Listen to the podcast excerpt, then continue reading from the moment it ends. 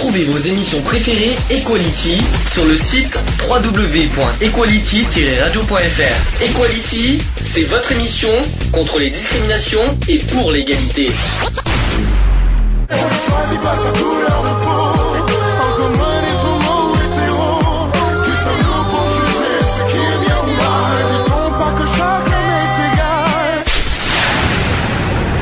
L'union fait la force.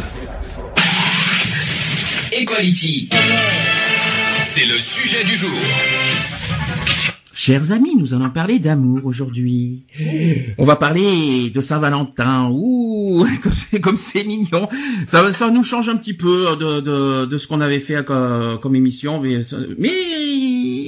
c'est pas si mal que ça parce qu'on va parler des sites de rencontre. Donc, il y aura aussi un petit peu de prévention quand même aujourd'hui.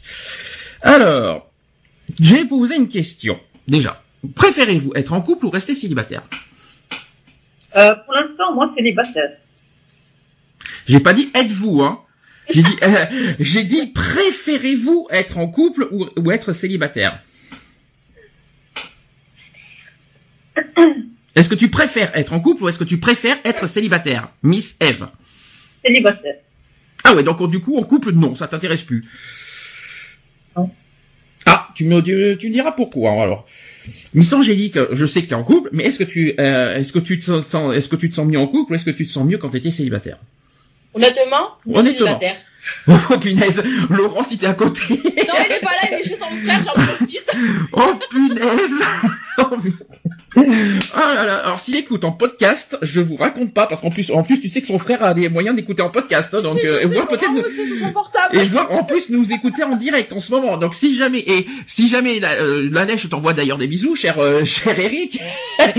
Donc d'ailleurs à ce moment, à ce propos, je tiens à rappeler que vous pouvez nous joindre euh, en direct euh, à la radio. Alors un sur euh, sur Skype avec gayfree.radio, ça c'est notre profil, ou alors par téléphone 04 86 15 44 45. Voilà, pour ceux qui, euh, qui, euh, qui, qui veulent nous rejoindre en direct, n'hésitez pas. Alors, euh, pour Miss Angélique, revenons à nos moutons. Tu préfères être célibataire, pourquoi? Ouais, parce qu'on a plus, euh, on a la liberté, on s'éclate un peu plus. Il n'y a pas des contradictions, de dire ouais, bon, bah, il faut rentrer à telle heure parce que t'as le mari ou t'as les gamins. Alors, je vais vous dire une chose. Parce que je suis un peu, un bien placé pour le dire actuellement, tu vois. Euh, Est-ce que c'est mieux être en couple ou être célibataire? C'est vrai qu'être célibataire, t'as plus de liberté, puis t'es tranquille, tu fais ce que tu veux, etc. Mais t'as un manque quelque part. Tu veux, dire comme tu sais quand t'es séparé d'une personne depuis un mois, un mois quand même, ça fait qu'un mois aujourd'hui qu'il est euh, qu'il est pas là, hein. Euh, et que et que je me dis je me dis euh, voilà il y a quand même un manque à, à côté. C'est le, le célibat, c'est vrai que c'est la liberté, c'est euh, le tout ce qu'on fait, ce qu'on veut, etc. Mais il- voilà, il y a quand même ce manque affectif à côté qui que, que tout que chaque être humain a besoin quelque part. Alors c'est là qu'on se dit, euh, vaut mieux être en couple ou est-ce qu'il vaut mieux être célibataire ou euh, ou alors euh, pour combler le manque affectif, est-ce qu'il faut faire du sexe? Oups, Miss Angélique. Je crois pas que le sexe euh, comble un manque affectif, tu sais. Eh bien justement, c'est un petit peu le débat d'aujourd'hui. C'est parce qu'il y en a beaucoup qui font ça d'ailleurs. Notamment sur les sites de rencontres. Ouais. Bah oui. Les sites de... ouais, je Quand sais. quand quand euh, il y a des sites de rencontres, euh, vous regarderez, euh, les, la plupart des gens, c'est ils recherchent du sexe et ils recherchent pas à être, à être en couple. Il y en a non, les trois c'est pas tout, tout- le cas de tout le monde. Hein. Eh Ben regardez bien. Regardez bien. Notamment chez les gays, alors ça je, je préfère pas inventer. Mais regardez bien sur les sites de rencontres, euh, ils recherchent souvent du sexe. Je vous le dis franchement. Hum. Alors, dans la vie amoureuse, vous avez quand même deux choix possibles. Donc le célibat ou la vie de couple. Alors ou non, ou vous êtes, euh, vous avez en, vous en avez plutôt trois en réalité, parce que si vous avez aussi, euh, vous pouvez aussi vous mettre à la recherche de l'amour, tout simplement. Alors tous les célibataires ne sont pas les- dans la même catégorie. Certains d'entre eux veulent tout, trouver la perle rare et vivre une belle, une belle expérience, tandis que d'autres ne souhaitent pas être en couple et préfèrent n'avoir aucune attache avec quelqu'un d'autre, soit à cause d'un passé douloureux, soit pour se sentir libre. Je pense qu'Eve était dans cette, dans cette catégorie-là, si je me trompe pas. N'est-ce pas? Tu as le droit, tu sais que tu as le droit de, te- de tout dire, Eve, t'as pas besoin de, t'es t'es pas obligé de le cacher, euh, tu peux dire tout ce que tu ressens, il n'y a aucun problème. hein. Alors pour beaucoup, cela peut sembler inimaginable. Rien que le fait de penser être seul leur fait froid dans le dos. Ça, c'est vrai. Et ce sentiment est si beau, si puissant que vous ne pouvez pas comprendre le fait que des hommes ou des femmes ne souhaitent pas euh, le connaître, le partager. Oui, mais l'amour peut aussi être très dur et vivre une expérience malheureuse, par exemple, peut totalement changer votre vision de la vie. Il est donc légitime de se demander parfois s'il est préférable de trouver l'amour ou bien de rester célibataire, quitte à, à être considéré comme un célibataire endurci. Et si vous vous posez cette question, eh bien, on vous propose de peser le pour et le contre avec des éléments présents dans cet article. Je vais vous dire tout ceci. Alors, est-ce que vous avez, vous, des avantages du célibat? Donc, euh, je- moi, j'en ai donné un, tout comme Angélique. On a parlé de la liberté. Est-ce que vraiment être célibataire, on se sent libre? D'un certain côté, oui, parce que moi, je peux, si je sors, euh, j'ai pas dire où je sors. euh, si je vais sur Internet, euh, j'ai pas de compte à rendre. euh, si quelqu'un m'écrit euh, en entendant c'est qui, hein, c'est encore pour te draguer. Mhm. Euh, voilà, oui, oui, c'est moins c'est moins stressant, c'est moins c'est moins de crise, voilà. Alors que moi, quand quand, quand j'étais avec elle, euh, je, je ne l'ai jamais trompée, j'ai toujours été fidèle, euh, j'ai jamais dragué euh, par message quelqu'un d'autre. euh. Là, je crois que tu, dé- tu, tu dévies un peu le sujet. On parle pas de la fidélité, là, on parle de la liberté. Ça veut dire, est-ce qu'en en étant célibataire, on est vraiment plus libre qu'être en couple? Ben oui. Moi, je oui, Ok. Sachant que lorsqu'on est en couple, tout n'est pas rose. Tout n'est pas toujours rose, de toute façon, et on doit faire des concessions régu- régulièrement, comme euh, entretenir la flamme, et parfois on ne peut pas faire tout ce que l'on voudrait, ou en tout cas, on, comme on l'entend, car il faut toujours mettre de l'eau dans son vin. Donc il est vrai que l'on associe le célibat à la liberté, c'est ce que je viens de dire. Vous ne rendez de compte à personne. Vous ne pouvez pas vivre de chagrin d'amour, car vous n'êtes pas attaché à un homme ou à une femme par, par des sentiments amoureux. La vie de couple n'a rien de parfait et il ne faut donc pas l'idéaliser pour autant. Il y a des disputes, des désaccords et c'est cela que vous souhaitez éviter en restant célibataire. Moi, je suis pas tellement d'accord parce que célibataire, ça va pas échapper aux disputes. hein. Vous ne voulez pas d'un partenaire et qui vous dicte votre vie et vous empêche d'agir comme bon vous semble. Ah. Êtes-vous d'accord avec ça? Hmm. Ouais.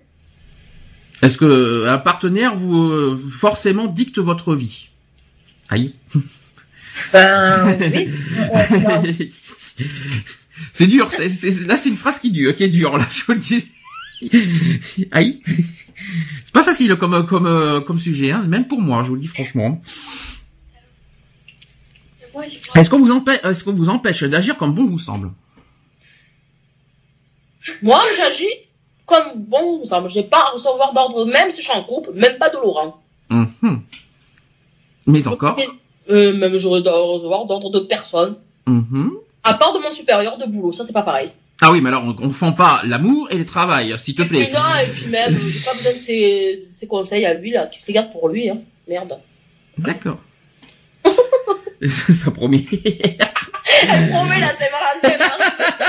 Joyeux Saint-Valentin, c'est dans trois jours. Elle va, elle va- elle va être, elle va être sympa la, euh, la journée, je le sens bien. Ouais, se avec la Sainte Amour au mois d'août. oui, c'est vrai. Alors, si vous avez un projet ou un rêve, on peut, on- vous pouvez l'atteindre sans avoir besoin d'attendre le consentement de la personne qui partage votre vie et que vous pouvez voir comme un frein à votre bonheur. Vous pouvez décider de vos projets seul, sans, si, euh, sans qu'il euh, soit refusé par, vos, par quiconque, ni par votre conjoint d'ailleurs, ce qui peut en effet devenir frustrant lorsque c'est votre moitié qui tente de vous dissuader. Est-ce que ça vous est arrivé ça? Non. Non, non. Vous êtes sûr?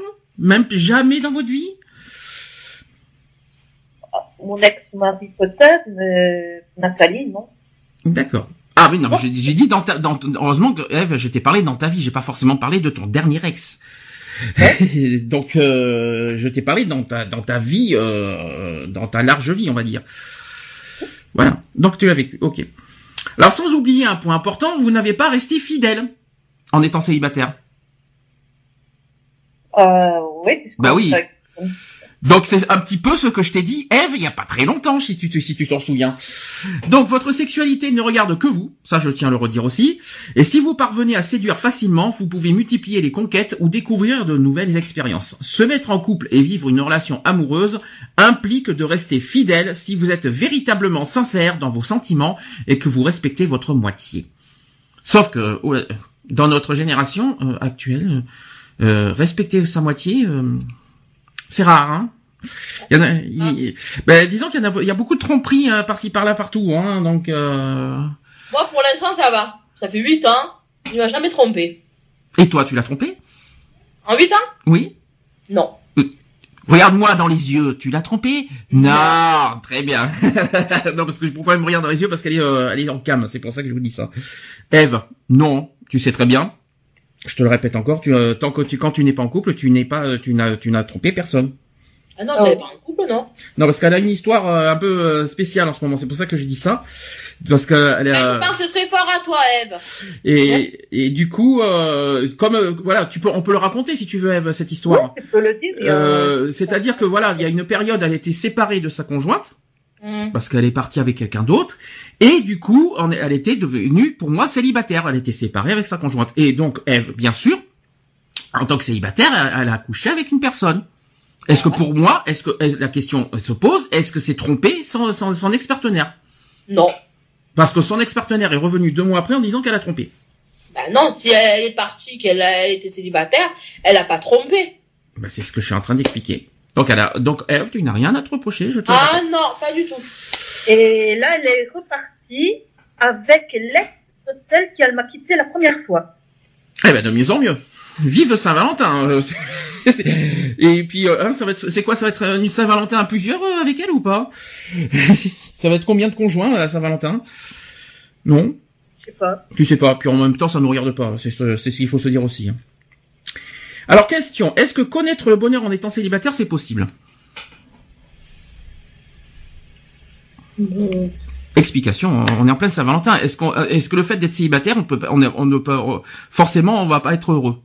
Pour la Saint-Valentin. Est-ce qu'on peut connaître le bonheur en étant célibataire, même à la Saint-Valentin, par exemple? Bah oui, tu peux fêter ça avec des amis qui sont aussi célibataires. euh, voilà, c'est pas euh, une fête que tu dois forcément fêter avec un amoureux. Si tu es célibataire et voilà, tu as d'autres amis célibataires, pourquoi pas faire une fête ensemble, un bon dîner ensemble, euh, euh, voilà, s'amuser ensemble. Alors, je vais expliquer quelque chose, à me dire si vous êtes d'accord. Donc, en amour, en amitié et même au travail, nous recherchons toujours le moyen de nous épanouir du mieux possible. Donc, on va pas se méprendre pour autant, parce que ce n'est pas être égoïste non plus que de penser ainsi. Et après tout, il est tout à fait normal de rechercher son intérêt et son plaisir. Mais le célibat et le bonheur peuvent-ils vraiment être liés? Ça, c'est une question qu'on se pose. Probablement quand même, parce que l'être humain est fait pour être en couple et non pas pour rester isolé. Ça, c'est vrai, par contre. Attention, on ne prétend pas quand même que tous les célibataires sont dépressifs et qu'ils sont malheureux. Faut quand même le rappeler. Est-ce que vous savez quand même qu'il y a quand même en France 10 millions de personnes qui sont célibataires? Ouais. Est-ce que ça, ça vous surprend? Non. 10 millions. Ça veut dire une personne sur 6 en France est célibataire.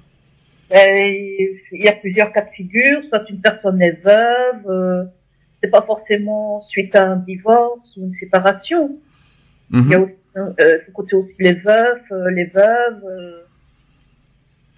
Alors, est-ce que, alors toutefois quand même connaître un bonheur total sans la présence d'un homme et d'une femme à ses côtés, est-ce que c'est possible? Faut réfléchir à cette question et, euh, et est-ce que c'est possible de, de, de vivre sans homme et sans femme vraiment pendant une durée indéterminée? Est-ce que c'est possible vous? Est-ce que ça vous est arrivé? Quel est oh, Je vais vous poser une question plus simple. Est-ce que combien de temps vous avez euh, combien de temps le, euh, vous avez vous êtes resté célibataire? Euh, moi, personnellement, avant de connaître Nathalie, 15 ans. T'as jamais eu de, de t'as jamais eu une personne pendant 15 ans? Oh, si. Mais en aventure, pas en couple? Non. Voilà, c'est ça. Donc t'as jamais été en couple pendant 15 ans. T'as juste eu quoi? Des aventures passagères, euh, des euh, Ah ouais, rien de sérieux?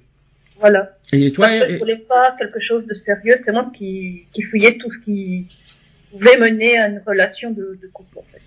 et est-ce que t'as été heureuse pendant tes, cin- tes 15 ans de célibat? C'est la question qu'on pose en fait. Est-ce que est-ce que tu étais épanouie? Bah, euh, je me sentais pas spécialement euh, malheureuse. C'est au contraire quand j'étais avec quelqu'un que, voilà, au bout d'un certain moment, ben, je partais, quoi, parce que je me sentais pas bien. T'es pas tombée en dépression non plus? Non. pendant te- te- tes 15 ans de célibat? Tu vivais avec, y a pas de souci pleinement. Non, j'ai pas eu de soucis euh, de dépression, pas du tout. D'accord. Et toi, Angélique, même si même actuellement, si t'es en 8 ans en couple, t'as vécu longtemps le célibat ou pas? Non. Non, jamais. T'as toujours été en couple, en fait. Ouais, mais bon, jamais sérieux, quoi. Euh, je veux dire, euh, quand tu te tapes deux cas sociaux, tu as compris le reste, hein. Je t'en prie, je t'en prie, des cas sociaux. Mais non, mais parler, des cas sociaux. Ah, mais alors, c'est ça que je comprends pas. Si tu dis que tu, c'est, c'est con à dire. Si tu, si tu juges que ce sont des cas sociaux, pourquoi t'es sorti avec? Ben, je le pensais pas au début, parce que quand je les ai vus, et sur leur figure, de toute façon, de toute manière, tout le monde se montre euh, tel et bien, Hmm. Euh, fait euh, son petit euh, caliméro, tout, tout bien, tout beau, mais après derrière, bonjour les calvaires. Euh, de toute façon, euh, je crois que c'est dans euh, Les hommes viennent de Mars et les femmes de Vénus qui disaient que quand on rencontre quelqu'un, on est un petit peu l'appartement témoin. Donc, euh, en fait, on, on se montre vraiment sur notre meilleur jour. Voilà, on, on montre euh, toutes, toutes les qualités possibles. On est intentionné. euh, voilà, on, on est à l'écoute. Et une fois que la, la relation s'installe, eh bien, on montre le vrai, véritable soi, en fait. D'accord. Et c'est là que parfois le bas, le, le bas blesse. Alors, autre question qu'on se pose, c'est faut-il être en couple pour vivre heureux? Non. Ah Bonne question. Est-ce qu'il faut à tout prix être en couple pour être heureux dans la, dans sa, dans la vie? Ça, ferait, ça, voulait dire, ça voudrait dire que 10 millions de personnes en France eh ben, sont hyper malheureux, voire euh, sous antidépresseurs. Si on peut, bah, sachant que la France est le premier pays euh, qui, qui consomme des antidépresseurs, alors euh, donc tu sais, on sait jamais, hein, euh, donc euh, pourquoi pas hein. Qui sait, on sait jamais, c'est peut-être pour ça aussi. Hein. Mais euh, mais à mon avis, il y en a aussi qui sont en couple, qui doivent euh, prendre des antidépresseurs. Hein. ben, c'est comme, alors dans ce cas, euh, comme ça, sera le sujet de tout à l'heure, je vais vous poser une autre question. Faut-il, faut-il avoir, euh, faut-il avoir des relations sexuelles tous les jours pour être épanoui? Non, je ne crois pas. Je crois pas non plus. Bien. hein. Bien que euh, l'amour, euh, faire, faire l'amour Oui, personne seule au même, J'ai parlé de sexe, j'ai pas parlé d'amour. Attention, parce que euh, euh, ces relations sexuelles et faire l'amour, pour moi, c'est deux choses différentes pour moi. ah oui, bien sûr. Si je peux me permettre, hein, parce que il y, y en a qui il y en a qui, euh, pour moi, qui ne conçoivent, qui conçoivent relation sexuelle et faire l'amour. Faire l'amour, pour moi, c'est l'amour. Euh, et puis, y a- et puis, il y a pas besoin de faire toutes les, euh, si je peux me permettre, toutes les, tous les trucs sexuels pour euh, pour faire l'amour, si je peux me permettre, tous les toutes les pratiques sexuelles pour faire l'amour.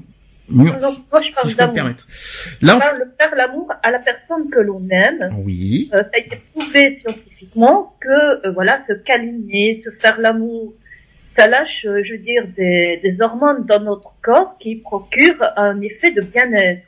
Mhm. Tu dis ça par expérience? Euh, D'accord. Non mais il faut pas en avoir honte, Eva, t'inquiète pas. Hein. Ah non, non, j'en ai pas honte. Très bien. C'est un sujet, hein. c'est un sujet comme un autre, et tous les êtres humains ont, ont, ont- ont cette, euh, ont droit aussi à être épanouis, si je peux me permettre. Quel que, quel que soit euh, le sexe, quel que soit l'âge et quelle que soit euh, l'orientation, si je peux me permettre. L'amour, c'est de l'amour. Alors, il est essentiel quand même pour son bien-être, euh, pour son bien-être de connaître le bonheur en couple, afin d'être totalement épanoui dans sa vie amoureuse, mais aussi dans tous les autres domaines. Mais surtout, il ne faut pas, Mm, bien sûr, mais surtout, il ne faut pas voir d'un mauvais œil la vie à deux. Être célibataire et vouloir prendre son temps avant de trouver l'amour ou bien ne pas se sentir prêt à entamer une relation est tout à fait compréhensible. Dans ce cas-là, vous avez raison de rester célibataire jusqu'à ce que vous fassiez la rencontre de celui ou celle qui vous donnera envie de vous lancer. Cependant, et vous l'avez remarqué aussi euh, par rapport à ce qu'on a dit tout à l'heure, beaucoup d'hommes et de femmes ont une quand même une mauvaise image du couple et l'assimilent à une perte de liberté, à une succession d'interdictions, de disputes et de conflits pour des broutilles. Et pourtant, ce serait réducteur de penser ainsi, car ce n'est pas du tout le cas. On va pas se mentir en se disant que qu'on va qu'on va tous euh, qu'on va tous les jours être dans un nuage hein, parce que hein, euh, bonne question être en couple il faut pas se faut pas se leurrer hein c'est pas la peine de dire qu'être en couple la, vie va être rose tous les jours ça c'est faux hein. Être Non mais ce que je comprends pas c'est qu'on dit euh, oui être en couple on, on, va forcément avoir des disputes tout ça mais être célibataire euh, on va peut-être éviter des, des, disputes de couple mais on va pas forcément euh, éviter les, les, les, aléas de la vie quoi. On peut on peut très bien se disputer avec des avis dans son des amis des avis des amis dans son travail etc donc des disputes même en étant célibataire on les on les affronte quand même. Oui. C'est pas parce qu'en couple tu as des, tu as des disputes qu'en étant célibataire tu vas échapper à des disputes de, de la vie courante Bon, voilà, si je peux me permettre aussi. Euh, pourtant aussi, voilà, comme je l'ai dit, hein, donc on va pas se mentir en disant que qu'on va tous les jours être sur un nuage, car vous allez connaître quelques moments difficiles, mais les moments partagés à deux seront bien plus forts en émotion et créeront de merveilleux souvenirs. Quand vous êtes en couple, euh, on se dit pas que à deux on est plus fort. Est-ce que vous n'avez pas ce sentiment-là aussi? Bien sûr qu'on se sent plus fort, on se dit, voilà, j'ai quelqu'un sur qui je peux compter, qui va me soutenir, euh, qui va m'encourager, qui va, voilà. Il y a autre chose. Il y en fait, moi, euh, je vois deux choses euh, qui est qui est bon pour quand on est en couple. Un, déjà, ce qui est bien, c'est que quand on est en couple, on, parce que des fois, souvent quand on est en couple, on est souvent différent l'un de l'autre parce qu'on n'est pas forcément pareil, identique. Souvent, quand on est en couple, je remarque qu'on n'est pas on est deux êtres différents, totalement différents, et justement, on, s'apprend l'un de l'autre pour avancer. Oui. Ça, c'est le premier point. Et le deuxième point, euh, justement, quand j'ai dit à deux, on est plus fort, ça veut dire que être seul, ben, tu t'arrives pas seul, tandis qu'à deux, t'arrives à plus à affronter les, les choses, et, oui, tu es plus fort à affronter les, les épreuves de la vie. Et, et ça nous renforce quelque part d'être en couple. Et en plus, ça nous complète dans le sens, par exemple, que moi, euh, quand j'étais avec euh, Nathalie, ben, son côté, je vais dire, euh, franc, tu vois, mm. euh, moi, je suis plus, je suis plus calme, je suis plus posée. Donc, elle, elle m'apportait son côté, euh, tu vois, explosif, etc. Je veux dire, et moi, je lui apportais le calme. Voilà, on se complétait, je veux dire. D'accord. Alors, autre problème, c'est qu'il y en a qui ont peur d'être en couple. Est-ce que ça vous est arrivé ça, d'avoir peur d'être en couple? Il me, semble, il, me semble, il me semble, Angélique, que tu étais dans ce cas-là une, à une période. Oui. Il me semble que tu en avais, que tu en avais parlé à une époque, qu'on avait parlé de la violence. J'avais fait une radio et c'est vrai que j'avais dit que j'avais vachement peur d'être en couple parce que c'est pas ce qui va t'arriver. Et comment après tu vas le supporter euh... C'est quoi qui te faisait peur? Ben, d'avancer en fait. D'avoir quoi? De, d'avancer et de trouver peut-être la personne euh, avec qui je peux parler de certaines choses quoi. Est-ce que c'était quoi la peur d'être heureuse ou la peur de d'être contrôlé qu'on contrôle ta vie? Ben, avoir peur de qu'on contrôle ma vie et qu'on me fasse subir ce que j'avais vécu en étant jeune. Oui, c'est pour ça que euh, on en a parlé, rappelle-toi, hein, dans l'émission. Hein. Donc c'est pour ça qu'on a, que je reparle de ce sujet parce qu'on en avait parlé. Et euh, c'était euh, c'était c'était uniquement ce sujet-là qui te faisait peur? Euh, Oui, plus peur. Ouais. Plus ça. D'accord. Chose qui est tout à fait logique. Et toi, Eve, tu l'as vécu d'ailleurs ça aussi? Oui. Ce que tu as vécu dans le passé. Et ça aussi, est-ce que est-ce que suite à ce qui t'est arrivé dans le passé, tu avais peur d'être en couple après? Ben, au début, euh, avec Nathalie, euh, je me posais la question. Et puis, bon, malgré euh, ces crises de jalousie, etc., ben, je me disais non, c'est avec elle que je veux faire ma vie, c'est avec elle que voilà, je vais acheter une maison, construire euh, une famille, euh, voilà. Mais j'ai une question, comment vous pouvez être sûr que c'est la bonne personne? Bah, Tu le sens en fait, moi je le sentais, pour moi c'était c'était une évidence, et puis voilà, ça ressemble d'autres. Comment parce que c'est pas au premier jour qu'on est qu'on est sûr de la bonne personne. Comment vous euh, à quel moment et au bout de combien de temps vous êtes sûr que c'est la bonne personne?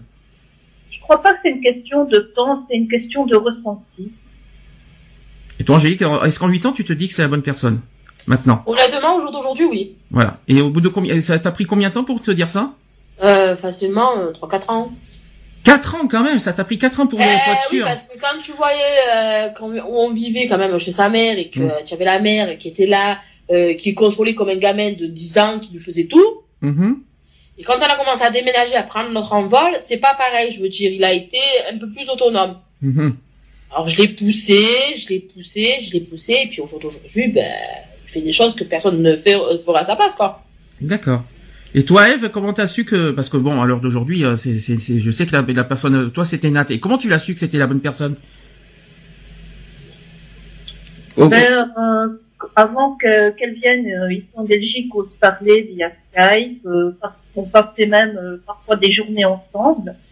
Puis elle est venue en Belgique. Bon, on était quand même dans, dans l'incertitude. Et puis, euh, au, je sais pas vous dire au bout de combien de temps, mais ça a été quand même assez vite. Je me suis dit non, c'est elle que je veux et personne d'autre. Et ça, c'est d'ailleurs qu'elle est restée en Belgique, qu'elle n'est pas retournée dans le sud de la France. Euh, parce qu'au début, elle venait pour 15 jours, euh, de- des vacances de 15 jours, et puis elle est restée euh, 6 mois. Attention, euh, là, ça sent. euh, attention, il y a la question avec les clichés derrière qui vont arriver. Quel est pour vous le votre être idéal? Attention, je sens venir les clichés qui vont arriver. Quel est pour vous l'être idéal? Je parle pas de physiquement. Attention, hein. je parle de sentimentalement. Moi, je dis qu'il y en a pas. Ça dépend au feeling. C'est comment euh, notre état, notre état d'esprit est, est à ce moment-là aussi. Non, parce que souvent, voilà les clichés dans les dans les euh, euh, dans les sites de rencontres par exemple, quelqu'un de gentil, de sincère, de fidèle, de quelqu'un de franc, de sérieux, qui qui n'est pas qui ne ment pas, voilà, qui qui qui n'est pas un menteur, euh, qui est fidèle, euh, etc. Est-ce que ça pour vous ce sont des clichés pour vous que vous que, que- qui sont dans dans vos cordes et qui sont dans vos principes, ou est-ce que vous trouvez ça un petit peu too much? Ben, on espère de trouver une personne qui, qui soit quand même sincère, qui, qui nous soit fidèle. Voilà. Faut pas, faut pas pleurer ou n'importe quoi. Ben, ça. ben, je sais pas, Angélique, demain ton conjoint te trompe, tu fais quoi? Ah, moi, la tête de ma mère, je lui, je lui coupe les couilles. Voilà. Et je lui prépare c'est ça qu'il retourne chez sa mère. Alors, non, parce que je vais inverser la question. Et s'il te ment? S'il me ment, par contre, là, j'aimerais avoir une explication. Ok. S'il... Euh, euh, etc. Tu vois, donc on reste dans les principes finalement. Donc les principes là, tu es, ce sont dans tes principes. Même si ce sont des clichés. Mais par contre, ce qui est dégueulasse, dans les sites de rencontres, il y en a beaucoup qui disent ça, mais qui ne le sont pas. Non, parce que c'est pour se montrer ce qu'ils disent. Ouais. Je suis, je suis sérieux, je suis fidèle, je, je suis, je cherche l'amour. Puis, hein, le lendemain, que du cul, pardon. Euh, Ou alors, tu t'aperçois que la personne est mariée. Par exemple. C'était quoi C'est c'est quoi que ce que je vois sur la cam? J'aimais bien. Oui, mais je te vois. Pourquoi tu Pourquoi ces signes? Pourquoi tu as fait ce, signe de, de la main? Ça veut dire quoi? Que c'est faux ce que je dis, c'est ça? Ou, ou j'ai tapé dans le mille? Qui parle, Lucie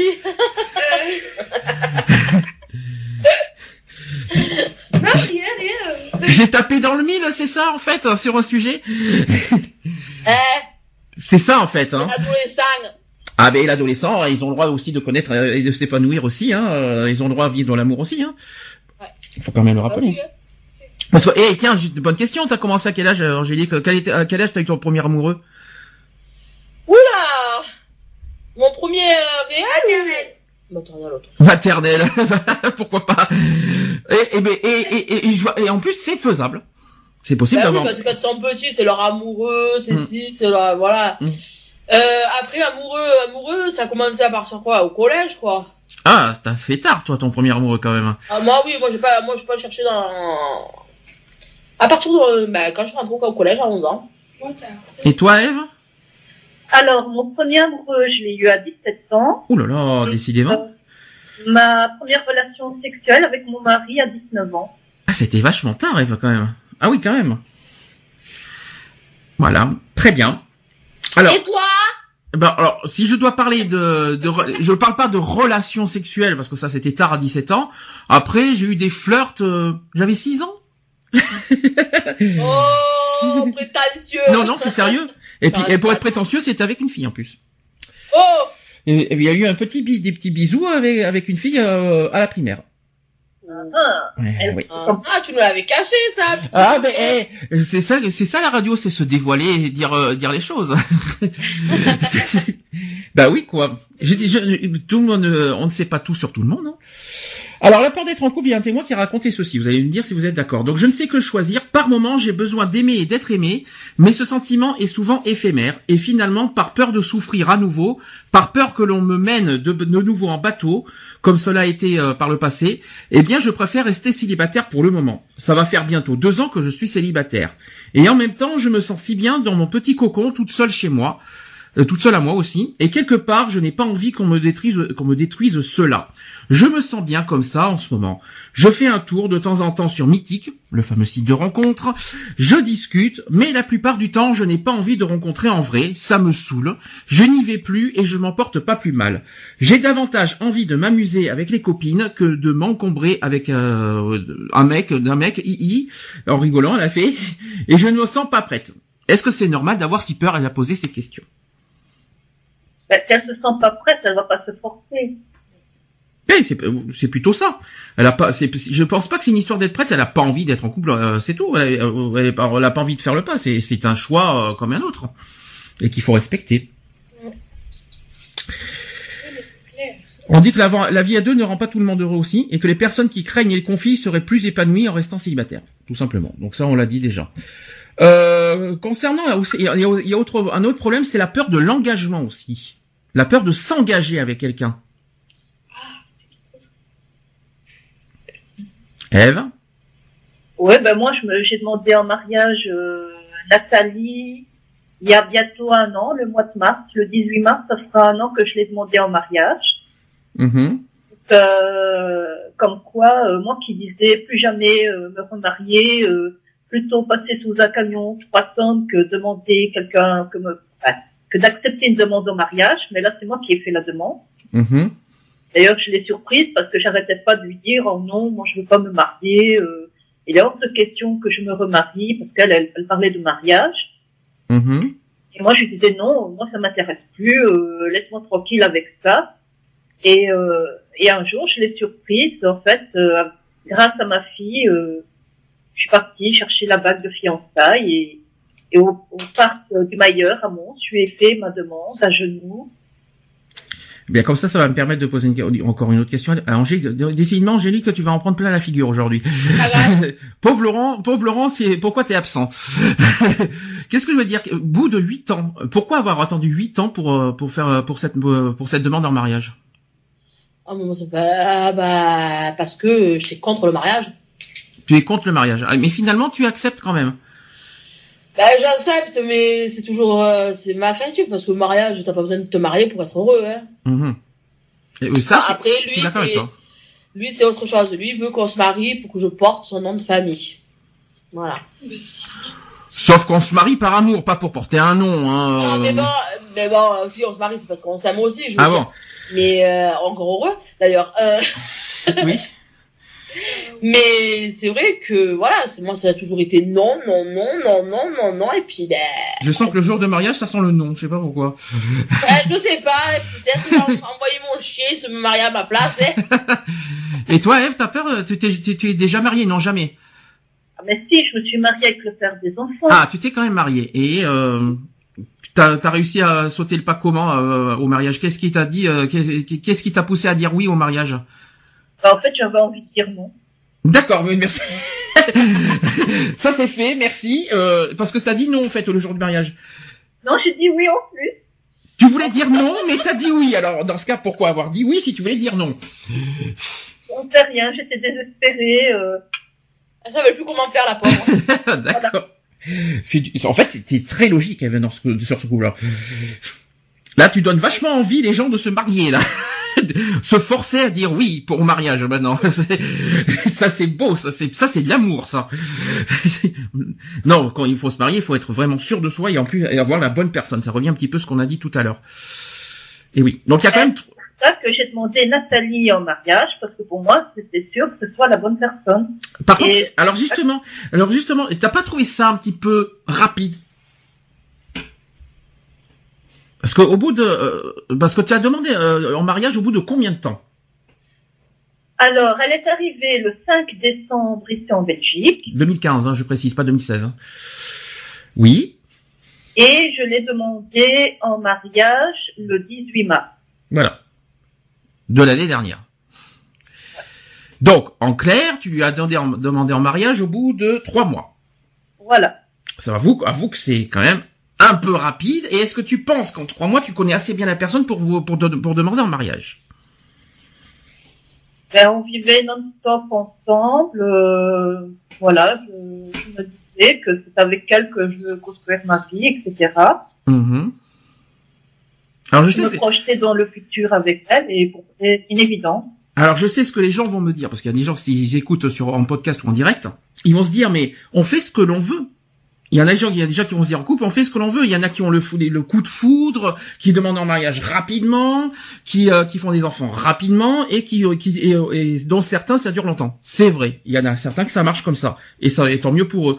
Malheureusement et dans les, il faut quand même être honnête aussi à côté, c'est que souvent de, quand on connaît pas assez bien la personne, on a des mauvaises surprises juste après et surtout pendant le mariage. Donc euh, je pense que c'est pas. Je pense qu'il faut faire. Il faut prendre du temps avant vraiment de s'engager et vraiment de, de tout ça. Parce que je trouve que trois mois, je trouve ça très court. Euh, pour vous, quel est, combien de temps minimum il faut attendre pour euh, pour demander en mariage? Vraiment, quel est le temps idéal pour connaître une personne avant de avant de sauter le pas? Quel est euh, l'idéal à peu près? Un an? Ouais, moi je pense. Deux ans. Deux ans, l'autre. Deux ans Deux ans, c'est faisable. Hein deux ans, c'est pas. c'est- Deux, ans, deux ans, ça bien. Deux ans, c'est deux ans, c'est pas c'est c'est c'est pas si mal que ça, mais au, au minimum un an quoi. Hmm. Mais deux Ouais, ans, deux ans, c'est la bonne moyenne, c'est la bonne fourchette deux ans. hein. Donc euh, Moi, je préfère trois. après, euh, parce que- que Nathalie me parlait de mariage déjà au mois de décembre. Hein, euh, bien sûr, bien sûr. Non mais c'est vrai. Je, je, je- on, on, on sort avec quelqu'un demain, je demande en mariage. Ben voyons, bien sûr, soyons fous. Il y a Angélique qui me regarde là, euh, un air. Non mais non, mais je te pose la question parce qu'il y en a qui sont comme ça. Rappelez-vous de l'époque. Comment ça marchait à l'époque? Ah bah non, mais ça c'est sûr. Comment ça marchait à l'époque de nos grands-parents? Ah bah putain, ouais, eux là, c'était même pas la peine. Les mariages forcés, les mariages euh, pff, ah, euh, à la va à la va sais que ça, euh, les mariages forcés, euh, il faut pas aller aux grands-parents. Moi-même, mes parents euh, voulaient me marier à, à, à deux c'est parce que c'est moi qui ai pas voulu, mais aussi non, ils préparaient avec les parents euh, euh, l'entrevue d'un mariage entre moi et, et, et le garçon des, des- des- de, de ces personnes-là. Hein. Alors, si vous comptez réellement construire une, une histoire solide avec celui ou celle que vous venez de rencontrer sans qu'il ou elle ne rencontre cette peur, de l'engagement je parle, vous devez lire avec attention donc euh, ce que je vais vous dire. Ça, je vais pas lire hein, euh, tout ça. Donc, si beaucoup ne ressentent pas cette peur de se mettre en couple, il faut néanmoins chercher à comprendre pourquoi la peur de l'engagement peut être si grande euh, chez d'autres. En effet, si vous souhaitez vous engager durablement dans une histoire, mais que votre moitié ne l'entend pas de cette oreille, parce que ça peut arriver que l'autre moitié ne le veuille pas, vous risquez de vous lancer dans une relation peu épanouissante et donc de souffrir. Mais avant de s'attacher à cela, il faut comprendre la signification exacte de la peur de la vie de couple, car il faut qu'on a on, a régulièrement aussi lors de, de- des séances de coaching sentimental, parce qu'il y a des coachs euh, aussi là sur ce sur ce niveau-là. Donc il y a des coachs, il y a des coachs qui ont qui ont croisé des personnes qui ont tendance à faire quelques amalgames malheureux avec d'autres notions, tout simplement. Des hommes ou des femmes ont tendance à profiter de chaque instant euh, en votre compagnie, au point que vous passiez des moments merveilleux, merveilleux tous les deux, et intenses comme jamais. Malheureusement, malgré de votre bonne volonté, il et elle termine toujours par vous dire « Je préfère qu'on en reste là, parce que je ne veux pas tout gâcher. Tu dois savoir que j'ai peur de l'engagement. » Donc il y en a qui, qui arrêtent carrément la relation parce qu'ils veulent pas se marier. Tout simplement. Donc Angélique, Ou qu'est-ce que tu... Vas-tu aller au bout Parce que tu veux pas te marier, vas-tu aller jusqu'au bout? Il y en a qui parlent d'engagement, Mhm. comme euh, Nathalie, mais euh, voilà, qui change de, de partenaire, je suis désolée, aussi vite que son, plus vite que son caleçon. Je t'en prie. je t'en prie quand même. Non mais non, tu vois, je- ça, ça pose la question Angélique parce que ça fait quand même 8 ans de couple. Vas-tu aller au bout avec cette histoire Eh. de mariage? Pas. Quoi? Parce que non, parce qu'il y en a qui qui qui, qui- y en a qui, qui arrêtent les couples à cause de, de, de la peur du mariage. Bah, peut-être que j'irai, mais euh, Ça a été réfléchi? En fait, moi, Ouais. je préfère la fête. bah, en fait, ce que je préfère, je vais aller jusqu'à la mairie, je vais dire non, et après on fait la fête. Tu veux faire une fête sans mariage, toi? Non, je rigole. euh, C'est logique chez toi en fait. C'est comme si que tu, c'est comme si, c'est comme si que tu demandais à faire une Saint-Valentin euh, en amoureux sans amour, sans amour. Voilà, exactement. Bien sûr, hein, euh, sans sentiment en fait. Voilà. Bien sûr. Non mais cherchez l'erreur. Il y en a pas. Alors, il et elle refusent catégoriquement la vie de couple et vous devez absolument comprendre l'origine de ce refus afin d'être en, mesure de répondre convenablement à leurs besoins. L'analyse de l'état d'esprit de la personne que l'on fréquente, mais également de ses peurs ou de ses fausses croyances, est une première étape impérative pour comprendre la peur du couple. Sa peur du couple même. Mais il y a cependant une chose importante à savoir avant de mettre le moindre plan en action en place. Alors, question suivante, êtes-vous vraiment confronté à la peur de s'engager en amour? Ça, c'est une question que. En fait, c'est une autre question. C'est pas la, là, là, c'est pas le- l'engagement euh, de mariage. Là, c'est s'engager en amour cette fois. Là, moi, maintenant, j'ai pas envie de m'engager en amour. Ah tiens, là, c'est, devenu ça aujourd'hui maintenant chez toi, Eva. À cause des, à cause des multiples déceptions, c'est ça? Euh, oui, écoute, euh, moi, je me suis engagée vis-à-vis d'elle. Oui. Je me suis projetée, on s'est projeté dans une vie de famille, euh, de faire un bébé, de faire plein de choses. Mhm, Du jour au lendemain, elle me quitte. J'ai, et j'ai- tu sais bien, j'étais plus, plus bas que terre pendant dix semaines. Oui. Puis elle revient. Là, là, je, je réespère à nouveau. Je me dis, ça y est, euh, on, on va reprendre euh, notre vie comme, euh, comme avant. Je n'ai jamais fait de reproche. Je n'ai jamais dit, tu es parti avec une autre. Je n'ai jamais fait rien comme aucune reproche. Moi, au contraire, j'ai eu que des reproches parce qu'au bout de huit semaines qu'elle était partie, j'ai rencontré quelqu'un et j'ai eu que des reproches parce que je, je me serais laissé aller avec cette personne-là. Mhm. Euh, elle est partie pour finir au bout de quatre semaines, parce qu'elle est restée quatre semaines avec moi, Mhm. avec l'ex de cette personne-là. Donc euh, hier, ça faisait, ça fait six semaines que euh, qu'elle est partie, et, et là, euh, franchement, moi maintenant, à l'heure actuelle, j'ai difficile à me projeter dans dans, dans, dans, dans une autre relation. En gros, t'en as fait une phobie maintenant de, de, de vouloir être en couple. Euh, En quelque sorte. Ouais, aujourd'hui, aujourd- aujourd'hui, t'as transformé ça, ça en phobie. Ça veut dire que maintenant, t'as la phobie d'être en couple maintenant. Ou de, de vouloir, euh, t'as la peur de, de- de te remettre avec quelqu'un. Oui. D'accord. C'est, mais ça, c'est suite à des multiples déceptions. Aujourd'hui, tu sais même plus, où, tu sais même plus où tu en es quelque part aujourd'hui. Non, je sais plus rien. Je sais pas si elle va revenir encore, si elle est partie définitivement, si voilà, je sais rien. euh, je suis dans le flou total. Et, euh, et puis voilà. Alors, il faut être certain de se trouver euh, dans cette situation et donc être euh, d'être face à une personne à qui euh, qui a peur de l'attachement amoureux. Et en effet, on remarque que beaucoup d'hommes et de femmes pensent que leur partenaire a une phobie, tiens, on en parle justement, une phobie de l'engagement amoureux, alors que ce n'est pas du tout le cas. Il s'agit davantage d'un problématique lié au bonheur issu du couple. Et pour faire simple, l'autre ne souhaite pas s'engager car il elle n'y trouve pas son compte dans la relation, tout simplement. Ou alors vous souhaitez aller trop vite aussi. Ça, c'est ce que c'est pour ça que j'ai posé la question du coup du trois mois euh, en Eve. Ça, c'est le coup d'aller trop vite en couple. euh, sauf qu'il faut pas être, faut pas confondre être en couple et, euh, se marier. Se marier, c'est vraiment autre chose. Hein. euh, Enfin bon, on en parlera après. Euh, Qu'entendez ensemble depuis peu, par exemple, n'est-ce pas, n'est-ce pas, Eve Il ne faut pas s'attendre à ce qu'il euh, ce qu'il et elle donne des signes trop rapidement. Être en couple et s'investir peut parfois demander du temps. Il ne faut pas paniquer quand on côtoie un homme ou une femme depuis quelques semaines ou même quelques mois. On ne doit surtout pas obliger quelqu'un à nous dire, n'est-ce pas? On, ne doit surtout pas obliger quelqu'un à nous dire je t'aime, euh, à vivre euh, avec nous ou à nous présenter à sa famille quand on, se, connaît à peine. Donc ça, c'est pas une obligation déjà. On n'a pas forcé quoi qu'il en soit là-dessus. Il ne faut donc pas le ou la considérer comme une comme un phobique de l'engagement parce qu'il il ou elle ne veut pas aller trop vite. Ce serait une erreur que de penser euh, de cette manière et surtout vous risquez de mettre en danger votre couple.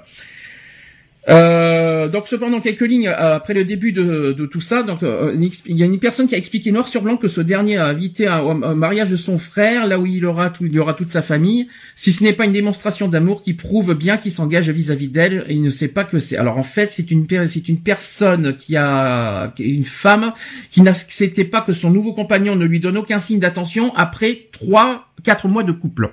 Ah, question ça. Au bout de 3-4 mois de couple euh, et qui ne donne pas d'attention, euh, d'après vous, vous pensez qu'il vous aime ou pas? Pas d'attention. Oui, sans attention, sans rien. Au bout de 3-4 mois, est-ce que vous pensez qu'il vous aime franchement? Non. Non. C'est au début qu'il y a le plus d'amour. Ah parce qu'au bout, de- parce que alors c'est une, c'est une, c'est une bonne, euh, c'est une bonne phrase que, que, ce que j'entends là. Est-ce qu'avec le temps on peut, on peut, euh, parce qu'au bout de certaines années aussi, par exemple en 8 ans, est-ce qu'on peut perdre l'intensité de l'amour, des sentiments routine, la, routine s'installe, donc euh, forcément, euh, euh, je veux dire, c'est plus la grande passion des débuts, mais il faut entretenir cet amour. Il faut, voilà, il faut, faut savoir se surprendre, casser un petit peu cette routine de temps en temps, faire en sorte de se retrouver, de, Alors je vais poser une question à, à une expérimentée. Regarde les yeux. Bonjour Angélique. 8 ans en couple. Comment vous arrivez à, eh bien, ne pas, à ne pas installer cette routine finalement Moi, il y a la routine chez moi. Et vous voulez vous marier? D'accord. Donc il y a le, il y a le feu sacré. Il est où euh, si vous vous mariez, si s'il y a la routine? Non, mais pff, Il y a une routine. Alors est-ce que est-ce qu'il y a un moyen de sortir de cette routine? Franchement, non, je pense pas. Tu penses qu'avec les années, euh, la routine est automatique? Bah, à force, avec euh, quand tu connais trop la personne, euh, enfin, tu as toujours les mêmes habitudes, toujours tout, c'est toujours, c'est là une, c'est une routine, quoi. D'accord, ça je suis d'accord avec toi. Mais Je veux dire, euh, excuse-moi, niveau, je vais être franche, hein, niveau sexe, il y a plus rien, quoi, pour l'instant. Mhm. Voilà, je veux dire, ça fait quelque temps qu'il y a plus de rapport. Euh, D'accord, il y a des bisous, il y a ci, il y a là, mais. Ah mais il y a des attentions. C'est déjà c'est déjà un Voilà, minimum. mais je veux dire, après, c'est, moi déjà, je Déjà, qu'à Saint-Valentin, vous avez fait un restaurant? Ah oui, on y va. Eh ben, c'est déjà bien. Eh ben, tu crois que c'est pas, c'est pas Bah, un comme minimum? tous les Saint-Valentin, c'est le restaurant. Eh ben, c'est le minimum syndical. Oui, mais euh, lui veut toujours avoir le faire, faire toujours plus. Mais comme je lui ai dit, je m'en fous, moi. Euh, du moment qu'on passe une soirée que tous les deux, où on est que nous, Mhm. euh, je vois pas euh, aller décrocher la lune, quoi. Je veux dire, euh, bijoux, bouquet de fleurs, resto, bonbons, chocolat, euh, voilà. Ah, je suis bien placé pour dire que la routine, au bout de 14 ans, quand même, hein, si je peux me permettre.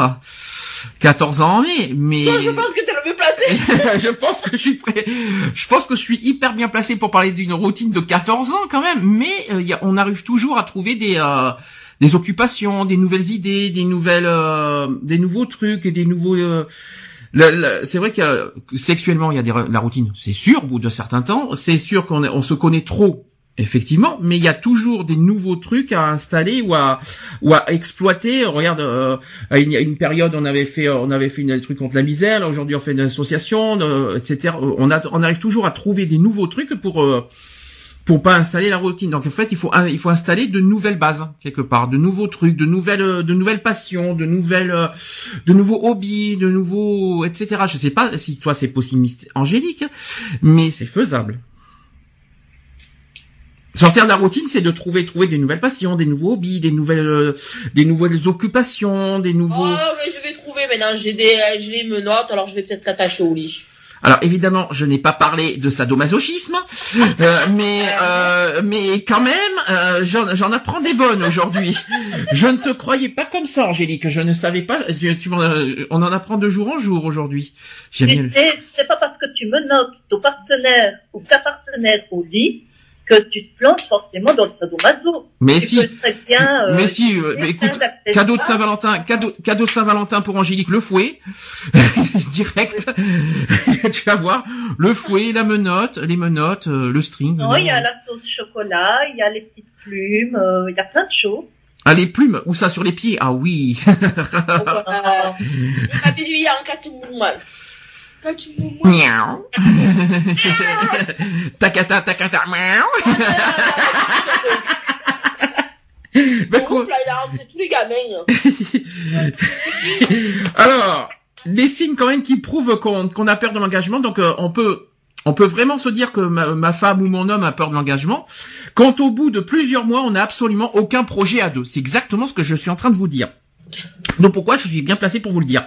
Et, nous, et également quand, quand on ne connaît personne de son entourage et qu'on ne partage rien. Donc c'est vrai que si aujourd'hui vous ne faites, oh, si vous n'avez pas de nouveaux hobbies, de nouvelles passions, tout ça, forcément vous allez rentrer dans une dans une méga routine d'ennui. Et donc l'ennui va s'installer. Et du coup, euh, ça va être plat et puis à force, eh bien, on va, on c'est pas une séparation, mais on va s'éloigner. Donc du coup, il faut trouver de nouveaux, de nouvelles, de nouveaux centres d'intérêt à deux pour euh, pour pour durer. Et moi, si ça a duré 14 ans, c'est pas rien, si je peux me le permettre. Oui. Malgré et toi- non mais Ah, toi, t'as que- toi, t'as- peut-être vécu 14 ans d'accord en couple, Hum. hein, mais t'as laissé beaucoup de choses passer. Et t'as beaucoup de choses, t'as beaucoup pardonné de choses par avant. Ah oui, mais alors attends, je ne parle pas des problèmes de couple, je parle de la routine. De la routine qu'il faut pas laisser installer. Là, Ouais. tu confonds, tu confonds dispute, euh, fidélité, etc. et routine. Donc euh, là, tu, tu, tu confonds deux choses. La fidélité, si tu veux en parler, on en parlera après, mais si ça te fait plaisir, comme ça, je vais m'en prendre plein la gueule, je le sens bien. Euh, mais il y a pas de souci. Mais euh, voilà quoi. Tu vas en parler de la fidélité si ça te fait plaisir, c'est ça. Être fidèle dans un couple. Allez, vas-y, fais-toi plaisir, euh, Angélique. Tu voulais, qu'est-ce que tu veux dire Pas sur ce comme ça. sujet? Qu'est-ce que tu veux dire sur... Non, non, mais t'avais besoin de le dire. Qu'est-ce que, méchant pour être fidèle. Qu'est-ce que tu, qu'est-ce qu'il faut euh, pour être fidèle euh, au bout de au bout de dix ans, par exemple Comment rester fidèle pendant dix ans, par exemple? Oula. Merci pour la question. Eh ben, déjà, pas tromper, pas lui mentir. Bravo, bravo Angélique. Alors là, je t'applaudis. Pour rester fidèle, il faut pas tromper. Bravo. Ah non. Eh, non, mais pas, il y a pas que le trompage. Ah, Il y a pas que le nick-nick, quand je te dis. oui, Ben oui. Euh, Je pense pas qu'au nick-nick. oui. Non mais non mais non mais non mais non mais je savais pas que être fidèle c'était tromper. Il faut rester, il faut pas tromper. Bravo. Ah, mais je veux dire, euh, instaurer une confiance euh, avec la personne aussi. Alors ça c'est plus dur. Alors comment Alors ça c'est pas évident pendant des années. Quand t'as été trompé une fois, plusieurs fois, comment tu peux avoir confiance avec une personne? Ben, je l'ai vu. Tu coupes. Ça c'est ce que tu me dis, c'est ce qu'on me dit tout le temps. Mais quand, Non, mais après, il faut connaître, il faut connaître. Sauf qu'on n'est pas Quand dans un couple. un peu plus la personne, après, t'es la, la, la seule personne qui peut juger, qui, qui est mieux placée que nous tous autour. Alors justement, ça tombe bien qu'on pose cette question. Allons-y, en soyons fous. Est-ce que ça vous, est-ce que vous, vous apprécierez qu'une personne, une tierce personne, se mêlerait de votre couple? Honnêtement, non. Que ce soit sur euh, vos disputes, sur euh, vos façons de parler, vos façons de vous engager. Est-ce que ça vous plairait qu'une personne, une tierce personne, y compris votre meilleur ami ou n'importe qui, n'importe quel de votre entourage, famille, etc., vous vous vous, euh, vous dit, vous dit sa pense, son fond de, la pensée, de pensée sur euh, votre manière de fonctionner en couple? Ça dépend si c'est des conseils. Mhm. Si c'est, euh, si ce sont des conseils, oui. Si c'est, c'est un mêle-tout qui se mêle de ce qui lui regarde pas, qu'on lui a rien demandé, ben non. Qu'est-ce qu'il y a, Angélique? Je te vois souffler. Non, je me bataille.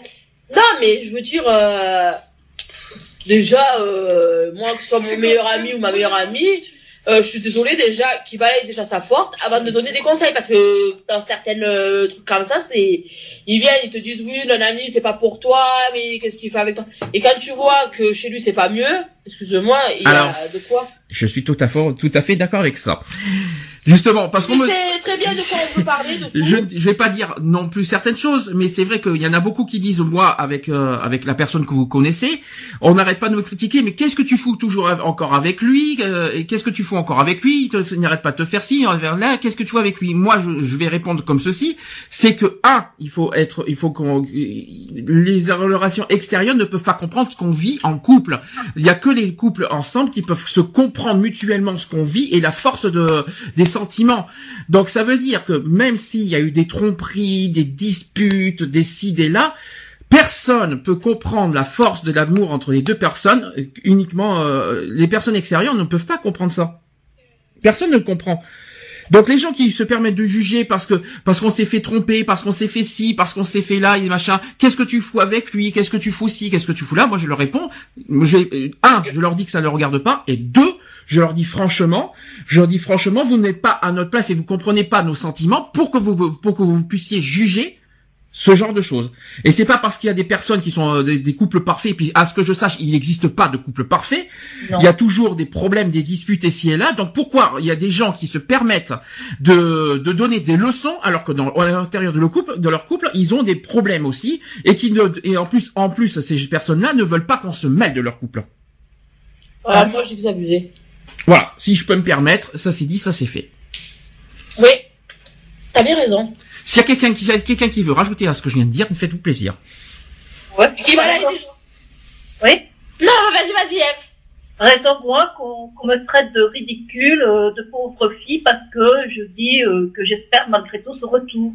On dit, oui, mais elle s'est foutue deux fois de ta gueule, euh, voilà dans quel état elle t'a mis, et tu espères malgré tout qu'elle revienne. Par exemple, mes oreillers, c'est ces t-shirts. Les têtes d'oreiller, ce sont ces t-shirts pour avoir son odeur. Mhm. Oui, je vois ce que tu veux dire, c'est que tu as des personnes, des filles que tu côtoies qui te qui disent qu'est-ce que tu fiches, euh, qu'est-ce que tu attends, euh, de toute façon elle reviendra jamais, elle va continuer à te pourrir ici et là. Voilà, elle va revenir, mais pour combien de temps? Pour repartir encore avec une, une ex, d'une ex, ou encore une autre, euh, puis voilà, quoi. Sauf que c'est tu vas Sauf qu'il faut bien comprendre une chose, c'est que les personnes n'ont aucun droit de dissiper les sentiments à la personne que tu as. Ça veut dire que tu as, des, des sentiments forts pour cette personne, personne peut te les enlever ces sentiments.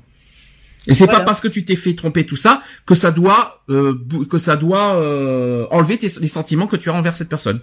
Les, et ça, il y a que toi qui peux le comprendre. Voilà. Si je peux me permettre. Est-ce que quelqu'un veut rajouter quelque chose? Au sujet de, de, de l'engagement Qui balayent déjà tous leurs portes avant de venir te donner des conseils. Il y en a qui, euh, au niveau des, des, des relations à distance aussi. Balayez votre porte. Bon, moi, ça, j'aime pas trop. Est-ce que ça vous est déjà arrivé ça? Ben oui, moi, Nathalie, au Oui. début, elle est laissée dans le sud. Oui, Elle était à Espelette. oui, On s'est parlé pendant 15 jours. Puis elle devait venir, elle, est mon- elle devait monter ici en Belgique pendant 15 jours pour qu'on puisse se voir parce que voilà, on voulait pas que ça reste euh, à distance. Mhm. Dire euh, de- de- des 15 jours, je vais dire, de vacances, elle est restée en permanence, quoi. Alors développer une relation à distance ça n'a rien de simple et il faut trouver le parfait équilibre pour ne pas se montrer trop acquis et trop en demande ou même trop peu impliqué. Quand on habite à, à une ou deux heures de voiture et donc à des centaines de kilomètres, difficile d'avoir une relation classique à deux, ça c'est logique. Et dans ces circonstances, la peur de s'engager en couple vient donc du fait qu'on a, a du mal à se projeter dans ce type euh, de relation. Il n'y a pas de rupture, mais en fait un fort détachement de la part du ou de la partenaire, et cela peut provoquer des dégâts dans la relation. D'ailleurs, euh, en parlant de relations à distance, bon, ça, ça, ça, ça m'est arrivé hein, il, y a, il y a- très longtemps, ça m'est, bah, avec quelqu'un que vous connaissez d'ailleurs. Ça, ça, ça m'est arrivé il y a trois ans. Et euh, puis euh, il y a quatre ans, même plutôt 2013. Et puis euh, oui, euh, la- c'est- on s'est on s'est détaché à cause de la relation à distance parce que c'était pas possible. Ça c'était dit, ça c'est fait. Euh, deuxièmement, euh, se mettre en, quand il y a aussi une, autre décision qu'on n'a pas parlé, c'est se mettre, c'est habiter ensemble. La décision de vouloir habiter ensemble. À quel moment on prend cette décision aussi? Ben écoute, moi, Nathalie, quand elle est arrivée, donc elle est arrivée le 5 décembre, et euh, je crois que c'était une histoire euh, le 20 décembre, dans, dans, dans le, dans, ouais, c'était fin décembre, euh, je l'ai déclaré à la commune comme quoi elle habitait ici. D'accord, mais t'as pas perdu, euh, t'as t'as pas réfléchi euh, à ça? T'as dit tout de suite, oui, on habite ensemble. Ben oui, euh, en plus elle avait plus de logement, euh, elle avait plus rien, donc euh, voilà. À quel moment on peut décider de- de- d'habiter ensemble? Quand on est sûr de la personne déjà. Ben, je crois, comme j'ai dit tantôt, c'est par rapport au ressenti qu'on se sent prêt, qu'on se dit oui, voilà, je veux m'investir, oui, je veux. euh, Et puis elle aussi, elle disait qu'elle voulait s'investir, que voilà, que qu'elle était bien avec nous, que voilà. D'accord. Autre chose, c'est que la peur de l'engagement amoureux peut venir aussi d'un manque d'attirance envers l'autre. Est-ce que c'est possible ça? Euh, oui. Alors, euh, parce qu'en fait, c'est pas la raison expliquant la phobie de l'engagement, mais qui ne fait plus, euh, qui ne fait, qui fait le plus plaisir à entendre. Et si en fait, si on a peur de s'engager ou si on a, c'est peut-être en fait que votre couple ne lui plaît pas ou ne lui apporte pas autant qu'à vous. Ça veut dire qu'en en fait, il n'y a pas forcément une réciprocité. Euh, vous voyez ce que je veux dire? On peut, il y a une personne. Ça veut dire que euh, c'est pas forcément réciproque l'attirance, c'est ça que je veux dire. Euh, donc le début de cette histoire ne, vous rassure pas et on a parfois du mal à se sentir bien dans une nouvelle relation. On peut avoir des blocages au niveau sexuel et on ne peut pas apprécier certaines habitudes chez l'autre. Son détachement peut donc s'expliquer par un manque d'intérêt euh, dans son histoire à cause d'un facteur ou de plusieurs facteurs qui conduisent à diminuer euh, l'attachement. On pourrait penser que la rupture est la solution, mais ce n'est pas toujours simple de l'annoncer. Surtout quand on sait que son ou sa partenaire a des sentiments importants et qu'il risque de souffrir. Ça, on va en parler de ça. Et dans ce cas-là, il ne faut pas chercher à vaincre la peur de l'engagement de sa moitié, mais plutôt comprendre euh, ce qui pourrait ne pas aller euh, dans votre histoire d'amour. Alors ça, c'est une bonne question, ça. Ça veut dire que y a forcément, on peut tomber amoureux, mais ça, mais la, la, la relation réci, euh, mais réciproquement, la personne n'est pas forcément amoureux comme vous ou comme vous. Ça vous arrive ça euh, d'avoir une personne qui se force à être avec vous euh, par, parce que vous êtes amoureux de la personne? Que Non, c'est l'inverse. C'est l'inverse. Dans le dans, dans, quel sens? Et euh, Quand Nathalie est partie, mm-hmm. que j'ai rencontré Natou euh, au bout des huit semaines. Euh, ben voilà, on a eu une petite relation et Natou, ben, je lui disais que j'attendais son retour. Elle, elle me disait qu'elle allait jamais revenir, qu'elle elle était partie pour de bon, de pas espérer qu'elle revienne, qu'elle, elle m'aimait. Et moi, je lui disais que je l'aimerais jamais autant que j'aime Nathalie. Mm-hmm. Et quand euh, Nathalie, un soir, elle m'a appelé, j'étais chez Natou en plus. D'accord. Et j'ai demandé à Natou de me raccompagner chez moi. Et ça, Nathalie, elle ne le sait pas. Mm-hmm. Et j'ai repris ma relation avec Nathalie en, en plantant comme ça, comme euh, une grosse mère de Natou, en fait. D'accord. Mais là, tu as, fait ça par, ce, par euh, désespoir et par quelque part par dépression quand tu quand es parti avec Natou, parce que tu étais là, t'étais là, euh, t'étais complètement désemparé quand tu quand étais séparé de Nat. Si tu vois ce que je veux dire. Et Natou, elle, voulait que qu'on ait une relation. Moi, au début, j'arrêtais pas de la repousser en disant que non, ça m'intéressait pas. Mm-hmm. D'ailleurs, elle m'a dit qu'elle s'était jamais pris autant de râteaux de toute sa vie. D'accord. Et puis voilà. Alors, est-ce que vous avez des, des solutions pour vaincre ces peurs? De s'engager ou d'être en couple? Vous avez des solutions ou pas? Je crois que la solution, il faut la trouver en soi et et s'accorder le droit d'aimer une autre personne. Maintenant, quand on aime quelqu'un d'autre, euh, enfin moi je parle particulier qu'on a quelqu'un d'autre tout le temps en permanence dans la tête, en se demandant est-ce qu'elle va revenir, combien de temps elle va revenir, machin. Enfin moi je sais pas, j'arrive pas à me projeter dans une autre euh, relation en fait. Il y en a qui disent que pour euh, montrer euh, qu'on aime une personne, il suffit de le dire déjà en disant je t'aime. Déjà il y a ça. Et le fait de prendre la main dans la, main de, son conjoint dans la rue. Est-ce que ça pour vous c'est le minimum, le minimum pour prouver qu'on aime la personne? Oui.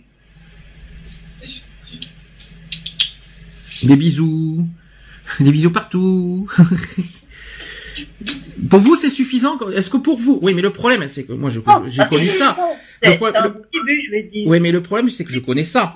Je connais ça personnellement. Quelqu'un qui dit je t'aime est-ce que pour vous c'est suffisant? Non, c'est pas suffisant. C'est un début. Oui, mais ça veut pas dire que c'est sincère. Non, ça ne veut pas dire que c'est sincère, ça c'est sûr. Je, je dis ça en connaissance de cause. Vraiment. prendre euh, prendre la main dans la rue, est-ce que ça euh, c'est c'est automatique euh, ou est-ce que c'est pas obligatoire? C'est pas obligatoire, mais bon, c'est quand même je vais dire recommandé quoi. Et toc, j'entends à côté. C'est ma nièce. Oui, je sais, j'entends. Je l'entends, je l'entends. Dis que tu peux dire à voix haute, il hein, n'y a pas de souci. Hein, euh, y a pas oui, mais j'avais dit ce qu'elle a dit. Mais ouais, mais tu peux le dire à voix haute sans, sans, forcément chuchoter. On en, tu sais, on entend à, moitié déjà, donc euh... donc il euh, n'y a pas de problème. donc, et en plus, ce que tu dis, c'est pas con, hein. Donc, euh, ce que c'est pas forcément faux dans tout ce que tu dis, hein. Donc tu peux dire à voix haute. D'accord. Miss Eve alors. Donc est-ce que est-ce que tu as des solutions? Oh, Des solutions, c'est un bien grand mot. Je pense pas qu'il y ait vraiment de solutions. Mm Faut que ça vienne des deux personnes, que les deux personnes euh, sachent réellement ce qu'elles veulent, ce qu'elles ne veulent pas et qu'elles soient sincères. Pour toi, l'engagement, pour toi, l'engagement, c'est à deux. Donc, c'est les deux à 50-50. Voilà. Il faut que les personnes soient sincères et ne pas faire croire au grand amour, etc., pour se avec une autre euh, du jour au lendemain, par exemple. Alors, il y a autre chose qui est bizarre, parce qu'il y a un coach qui dit ça. Pour prévenir la peur de l'engagement chez les hommes, alors ça, je parle, là je parle aux femmes hein, cette fois. Pour prévenir la peur de l'engagement chez les hommes, une seule règle abstenez-vous pendant quelque temps de le toucher, de lui dire des mots doux, de réfléchir à sa place et laissez-le venir à vous. Est-ce que ça c'est feu Est-ce que ça c'est une bonne solution ça? De faire de l'abstinence pour qu'en fait lui fasse le pas pour euh, venir vers vous pour qu'il montre qu'il vous aime. C'est peut-être une solution. Eh ben je l'ai fait ça. Plusieurs fois. Je l'ai fait et ça vous le saviez. Parce que moi je l'ai ignoré. Je l'ai ignoré, on a fait chambre à part, etc. pour qu'il prenne conscience de ses erreurs, tout simplement. Et à ce moment-là, qui qui, qui montre euh, voilà ses, ses sentiments, tout ça. Il, il- il- voilà, il, il- vient vers moi euh, en prenant conscience de ses erreurs en fait. Après, après, il n'y a pas le choix. On va pas non plus venir vers lui parce que si on vient vers la personne qui s'il a fait des erreurs ou qu'il a peur de s'engager, etc. Eh bien, euh, ça va. On, c'est comme si qu'on acceptait qu'on, qu'on acceptait ce qu'il a fait, en quelque sorte, si je peux me permettre. Et concernant l'engagement. Bon, l'engagement, il n'y a pas besoin de, de, passer par là, de, passer par l'abstinence. Il n'y a pas besoin de passer par l'abstinence. Par contre, pour réparer les erreurs de l'autre, de l'autre, eh bien, ça, je trouve que c'est un bon, une bonne méthode. Si la, personne a commis une erreur, eh bien, euh, faire le, le, d'abstinence et faire euh, l'ignorant euh, pendant quelque temps pour qu'il réalise ce qu'il a fait, moi je trouve ça très une très très un très très bon conseil. Et je dis ça en connaissance de cause. voilà. Moi, euh, j'avais fait ça. Je sais pas s'il y avait une, une dispute avec euh, Nathalie parce qu'on s'est jamais vraiment, on s'est jamais disputé. Mhm. Mais euh, elle avait fait, je sais plus qu'est-ce qu'elle avait fait, et j'ai dit bon, c'est bon là. euh, j'avais boudé en quelque sorte. Et elle m'avait écrit euh, bébé, j'aime pas quand tu me boudes, s'il te plaît, euh, voilà.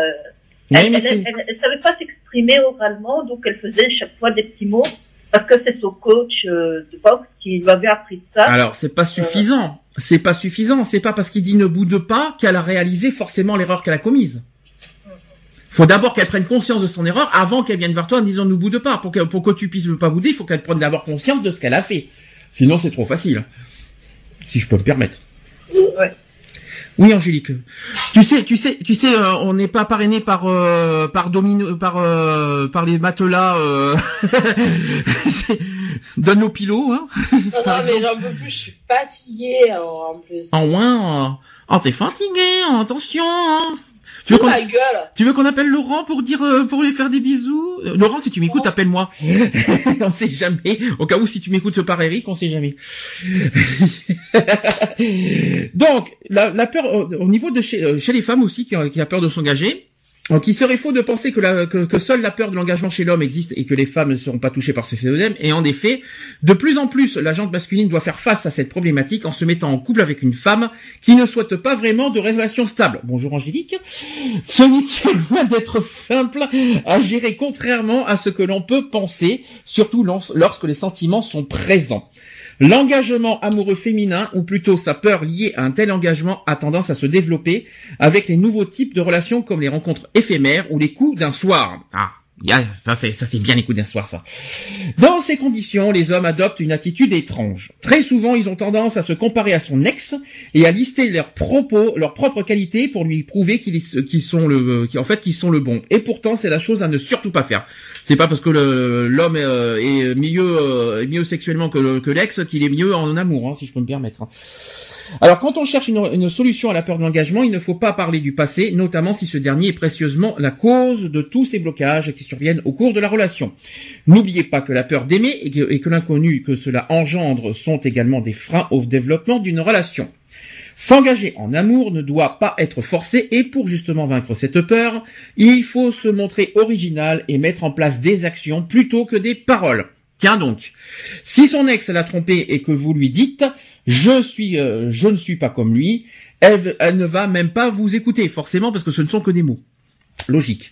Cependant, si vous organisez un super rendez-vous, si vous la faites rire sans évoquer le passé, et que vous lui faites vivre un merveilleux moment qui lui permettra de s'évader totalement, vous allez lui donner envie de s'engager dans une relation forte, comme on dit, moitié euh, une femme à moitié qui rit, à moitié dans son lit.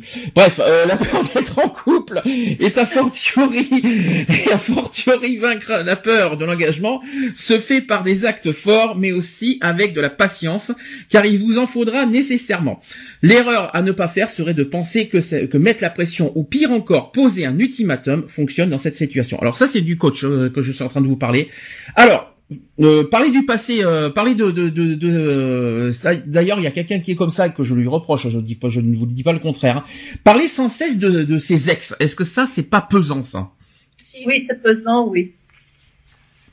Est-ce que ça, c'est franchement un bon exemple à faire? En disant oui, avec mon couple, ça- avec mon ex, ça s'est c'est comme ça. J'ai eu comme ça. Il mon couple, mon ex a fait ci, mon ex a fait ça, et j'ai pas envie de souffrir de ça. Est-ce que ça, c'est une bonne chose pour euh, pour avoir une, une nouvelle base de couple avec un nouveau couple, on va dire, Non. de parler de ses ex Bonne Pas du pioche. tout, pas du tout. Parce que, parce que moi, par exemple, je repars la Natou depuis quelque temps et elle me met ah, mais moi, je suis pas comme ton ex. Moi, Mhm. je ne vais pas te tromper. Moi, je ne vais pas faire ci. Moi, je ne vais pas faire là. Donc, elle me remet toujours, euh, Nathalie en plein, en plein dans la gueule, quoi. Mhm. Chose qui n'est pas une bonne idée. Et c'est pas et puis il me semble que c'est pas parce qu'on a des mots comme ça que c'est vrai. Il y en a plein qui vont vous dire ah ben je suis sérieux, je suis c'est toute façon- c'est les fameuses phrases euh, courantes qu'on connaît. Je suis sérieux, je suis fidèle, je ne suis pas comme ton ex, je risque tu risques rien, etc. Ça c'est sur les trucs bateaux. Et puis qu'est-ce qui se passe? Eh bien mauvaise surprise par la suite qui, qui nous dit que par la suite avec le temps qui va pas être pareil. Il ou elle, hein, si je peux me permettre. Il y a rien, il y a rien qui nous, il y a rien qui le prouve. On ne connaît pas forcément la personne. Et c'est pas, c'est pas parce que euh, je, j'ai- tu sais, tu sais que j'ai rien contre, contre Natou. Tu sais parfaitement. Je te l'ai déjà dit. Hein. Ah, après, euh, c'est, euh, il faut le prouver par des actes. Alors quand je dis prouver par des actes, c'est pas euh, parce que au départ c'est joli. Maintenant, faut le prouver par les actes. Évidemment, mais les- ça se fait à deux et on peut pas non plus te forcer non plus à, à, à, à, à être avec une personne. Ça c'est une autre, ça c'est une autre question. Ça c'est pas du tout la même chose. Mais parler du passé, parler de ces mauvaises expériences passées, non, effectivement, c'est pas une bonne solution. Ouais. Voilà. On est d'accord? Ah bah ouais. C'est pas normal de parler euh, d'une relation qu'il y avait avant si t'es en couple. Mhm. Normal. Alors attention, Parce que, parce que ben, c'est c'est pas normal. ça c'est c'est clair. Alors, attention, je passe à l'étape supérieure. Est-ce qu'il y en a qui ont des amants Moi non, mais Laurent, oui. Ah bon? Ah bon, tu m'en as pris une bonne. Oui. des amants ou des maîtresses? Ah, il a une des maîtresses plutôt. C'est qui? Eh, elle a quatre pattes. Quoi? Ah Oh là là, alors là c'est de l'humour parce que là si on prenait ça au sérieux, ça y est j'ai compris. Eh, Ça commence par un T. Voilà. C'est une chanteuse comme Tina Turner. voilà. C'est ça, on est d'accord Non, c'est Tina, la petite chienne. Enfin, la petite chienne, une belle chienne quoi. D'accord, ok. Non, parce que j'ai pas compris l'humour, tu sais, mais je l'ai compris juste après, après euh, qu'elle est à quatre pattes. En plus, euh, heureusement, heureusement, heureusement que je rattrape la, la chose parce que quand tu dis elle est à quatre pattes, ça- Bah hein. Ah, bah, ouais. heureusement que je rattrape la chose parce que quand on te dit la personne est à quatre pattes, là, je- ça, il y avait euh, beaucoup de possibilités là. Mais on a bien compris que sa maîtresse est une chienne qui aime être à quatre pattes. Ah, bien. bien joué. Est-ce que vous saviez Alors, je ne dis pas qu'il faut, faut tromper quoi que ce soit. C'est, vraiment pas la solution. Mais est-ce que vous saviez que soi-disant que c'est bon pour la santé de prendre un amant? Qu'il y a des bonnes raisons de prendre des fois des amants. Ah oui, j'aime bien les gros yeux. oui, c'est bizarre. Ça, en pleine, en pleine Saint-Valentin, tu sais, vas-y, que je, on recommande des amants maintenant. On va, vous allez me dire si vous êtes d'accord ou pas d'accord. Hein. Si vous avez vécu cette expérience, je parle pas dans vos, je parle pas actuellement, mais peut-être dans vos parcours, euh, dans votre parcours. Donc un amant, ce n'est pas un sex friend, déjà un. Alors qu'avec le sex friend du dimanche soir, parfois on boit une, euh, pinte, euh, parfois on passe au lit et souvent on parle peu. L'amant est en fait est cette figure totalement sexuée avec laquelle il n'est pas question de faire autre chose que d'aborder en tout point sa sexualité, les sentiments mis à part, mais le respect total et le désir fort. Voilà. Donc euh, première première bonne raison, on dit que avoir un amant, c'est bon pour la santé. Euh, oui, mais dans quel sens Et alors justement, est-ce que c'est possible ça? Alors, on parle de santé physique et aussi mentale. Hein Oh. Ah bah, euh, mental, il faut avoir du mental, oui, pour savoir quand on va voir son conjoint, quand on va voir son amant, à quel moment on peut faire en sorte qu'on puisse bifurquer pour aller se taper, baiser son amant, pour rejoindre son conjoint sans que celui-ci s'aperçoive de rien. Donc alors que l'amour peut prendre des mois, voire parfois des années à se pointer, l'amant est l'alternative idéale en attendant pour garder un minimum d'hygiène personnelle et ne pas flipper totalement quand le bon viendra. Jouir, c'est prouvé et c'est bon pour la santé et, ça nous shoot des, meilleures hormones et ça raffermit euh, les muscles, ça assure une meilleure qualité de sommeil et ça, et et même réduit les risques cardiaques. Sans parler des joues roses qui nous vont à ravir. Ah, Oups Alors, est-ce que vous êtes d'accord avec ce qui est dit? Mais donc, toi, tu parles d'amant en Non, dehors amant, couple. amant avec sentiment, si je peux me permettre. hein. Non, mais en dehors du couple. Non, dans le, juste pendant le couple. pendant le couple.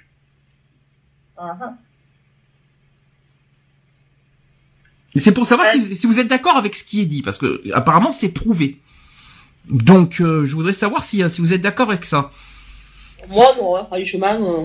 Attention, hein, restons quand même dans les principes de fidélité de Saint-Valentin, mais je voudrais savoir parce qu'il y en a plein qui sont, qui fonctionnent comme ça et il faut quand même comprendre pourquoi il y en a qui fonctionnent comme ça. Et apparemment, ce serait pour ces raisons et on va voir si les raisons qui, euh, si ces raisons-là sont justifiées et si pour nous c'est, euh, si on les valide en quelque sorte. Ah, Déjà, écoute, moi-. Donc avoir euh, avoir un amant, ça serait bon pour la santé, pourquoi pas? Alors deuxième bonne raison, non, tout- personne n'est d'accord, c'est ça? Euh, Angélique a dit non, ça c'est sûr. Et Ève Bah, tu sais bien ce que je voulais proposer à Nathalie, hein. Pardon? Tu peux répéter? Tu peux répéter, Ève J'ai mal entendu. Tu, tu peux répéter ça? Je dis, tu sais bien ce que je voulais proposer à Nathalie. Pourquoi la famille? Non, Nathalie. Ah, Nathalie Ah Nathalie, j'entends la famille moi. Non, à Nathalie. Sais bien ce que je voulais lui proposer. Ah oui, ça y est, je me souviens. C'est-à-dire que tu, c'est-à-dire que pour que tu puisses la garder, tu acceptes qu'elle ait des maîtresses. Oui. Est-ce que, est-ce que ça te, est-ce que, est-ce que là-dessus, est-ce que là-dessus, ça ne te- comme je t'ai repose, je vais te reposer la question, est-ce que ça ne te rabaisse pas quelque part? Bah, D'un autre côté, je me dis, euh, moi, euh, pendant qu'elle est partie, j'ai quand même le cœur déchiré, donc euh, voilà quoi. Ouais, mais c'est pas une raison de te rabaisser alors que, comme je t'ai dit, t'as pas, t'es pas en tort. T'es- C'est toi qui as le contrôle des choses. Tu n'es pas en tort, t'es censé avoir le contrôle de la situation. Donc c'est pas, si tu te rabaisses, eh bien, c'est toi qui en souffriras le plus. Ouais, je sais. si je peux me permettre. Deuxième bonne raison de prendre un amant, on dit qu'un amant booste notre confiance en soi. Et là, Angélique fait ses gros yeux à nouveau. Alors, explication peut-être Angélique, après tu, après tu en jugeras, c'est ça? Ah, Mais déjà que un, c'est chiant, alors que s'il faut gérer les deux, c'est même pas la peine. Alors, soi-disant que le célibat longue durée peut nous faire oublier les capacités euh, que l'on a à être sexy, bien dans notre peau, et peut mettre sérieusement, entre parenthèses, toute la sensualité euh, dont on regorge. L'amant, lui, s'attend à ce que l'on ex- à, à ce que l'on exprime dans toute sa splendeur, mais aussi sa présence est un tremplin vers une totale confiance en nous. Se donner à un homme dont on n'est pas forcément amoureuse, c'est aussi une façon d'assumer clairement son corps pour ce qu'il est, avec l'amant, on laisse la lumière, on ose plus, on juge moins. Que voulez-vous? Il est là pour ça, alors autant en profiter. Donc en gros, l'amant sert de de de- d'exploiter un peu plus ses, euh, expériences sexuelles. En gros, c'est euh, c'est c'est un petit peu ça que ça veut dire. Donc l'amant, il sert un petit peu de de cobaye en quelque sorte pour exploiter ses, ses- ses- sa sexualité. Moi, j'ai l'impression que l'amour, il sert plutôt à, à, nous, à nous débloquer euh, sur, l'estime de soi. C'est euh, parce que, en général, les femmes, ont, certaines ont très peu d'estime d'elles en disant est-ce que je suis pas trop grosse? On a peur de se dévoiler toute nue et que ce serait une alternative, d'après ce que je comprends, ce que tu dis, à, se libérer de ces entraves, euh, de avoir plus d'estime de soi. Donc tu es finalement d'accord avec ce qui est dit quelque part. Non, je. Moi non, moi je, personnellement, euh, j'avais pas besoin d'amant pour euh, me sentir bien euh, et épanouie avec avec avec Nathalie. Hein. D'accord. Angélique, je te pose même pas la question, je suppose. Merci Angélique. Troisième raison, c'est qu'un amant exacerbe notre féminité. Je, je rappelle que c'est que c'est dédié aux femmes, ce que je dis. hein. Puisque c'est une relation basée sur la libido et la sexualité, les aspects que l'on va le plus développer sont notre sensualité, notre féminité et nos fantasmes. Le sexe sera central, mais il sera aussi un art de vivre. On osera enfin les jartelles sous l'impair, les lieux insolites et les sextos, les sextos si vous préférez, à toute heure, histoire d'alimenter une, telle une femme fatale cette relation qui ne vit que sur nos désirs communs. Ève, ça s'exprime à toi. Euh, ben alors, euh, ma- euh, Nathalie, c'était ma femme, ma maîtresse, tout ce que tu veux, puisque je faisais tout ça avec elle. D'accord. Très bien. Quatrièmement, on apprend à mieux se connaître sexuellement. Ça, c'est possible, par contre. Donc, quitte à prendre un amant, autant en prendre un bon. De fait, celui qui gagnera et gardera nos faveurs aura logiquement pour lui de nombreuses qualités primordiales sous la couette. Maîtrise de ses doigts, déhanché du tonnerre, mais aussi psychologie fine et langage soigné pour nous amener avec dextérité dans nos retranchements. Il nous fera mûrir, il nous fera mûrir donc et mieux connaître notre corps. Si avant on était muette comme une carpe avec lui, on apprend à signaler nos désirs, nous exprimer aussi. Et si on n'osait pas faire du bruit, il nous incita à jouir fort, ou au final, on assumera que l'on aime les fessées. N'est-ce pas, Eve hein? Ainsi, euh, ainsi, l'amant ultime comblera en effet les lacunes, les non-dits et nous amènera à une exploration revigorante de nous-mêmes. Connais-toi toi-même, tout simplement, ça c'est une phrase qu'on dit. C'était inscrit à l'entrée du temple de Delphes et on dit je suis là pour ça, rétorquera plein dans le bon sentiment le bon amant, en fait. Là, t'as l'air un peu plus d'accord, Eve, avec ça. Oui. Avec ce, avec ce, cette, cette, euh, ce principe-là, tu- je pense que t'es un peu plus d'accord, c'est ça? Oui. Oui. Par, Oui, euh, c'est du vécu? Ouais. Tu veux dire, tu veux en dire un petit peu plus? Non, mais tu, voilà, comme je t'ai dit, euh, avec euh, Nathalie, c'était ma femme, ma maîtresse. Euh, euh, sexuellement, on testait tout, faisait tout. Euh, voilà. on- D'accord. Alors, avoir un amant, euh, ça c'est le cinquième point, avoir un amant c'est fun, donc attendre un petit message émoustillant, faire des cochonneries dans sa voiture et s'éclipser des soirées pour le rejoindre. Avec son amant, on s'amuse et c'est un fait. Plutôt que de broyer du noir sur le vide sentimental de notre vie, on jette ses préjugés par-dessus la jambe pour mieux sauter dans les plaisirs de la vie. Seul hic, c'est que l'amant a une date d'expiration. Il faudra savoir se mettre des limites dans la durée de cette relation faite de luxure. Parce que si s'éclater et s'envoyer en l'air, c'est bien, trouver la personne qui nous fait vibrer le cœur et pas que, c'est mieux. Ouais, c'est bien dit, hein, tout ce que je dis. Hein. tout à fait. Ah, je vous l'ai dit aujourd'hui hein, que ça, que ça va être spécial le sujet. hein. Ah ben, ça, pas grave. Est-ce qu'avec vous, on vous est, on, on s'exprime plus avec le sexe ou plus avec le cœur? Avec le cœur. Et ça, c'est, ça, ça, c'est venu du cœur là, Angélique. Là, c'est ah, direct. Là. Eve, c'est venu euh, dans toutes tes expériences, c'est plus le sexe ou plus le cœur qui parlait? Parce qu'il y en a beaucoup. Je vais, vous dire pourquoi on parle de ça. hein. Euh, avec Nathalie, les deux. Mhm. Et dans tes expériences? C'était le sexe.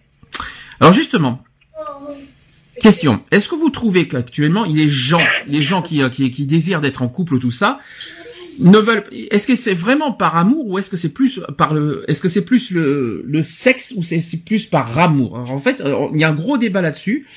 C'est, il y en a beaucoup qui sont en couple, mais c'est le sexe qui passe en premier. Est-ce qu'il y en a, est-ce que vous, est-ce que vous avez ce sentiment-là? Oui. Alors qu'en fait, est-ce que le sexe doit être, euh, doit être en, en, premier, en, en première ligne quand on est en couple? Non. Ça, c'est la question que je voudrais poser. Pour moi, non. Quelle est la base d'un couple? C'est de l'amour. Oui, oui, mais qu'est-ce que tu appelles de l'amour? Ah ah.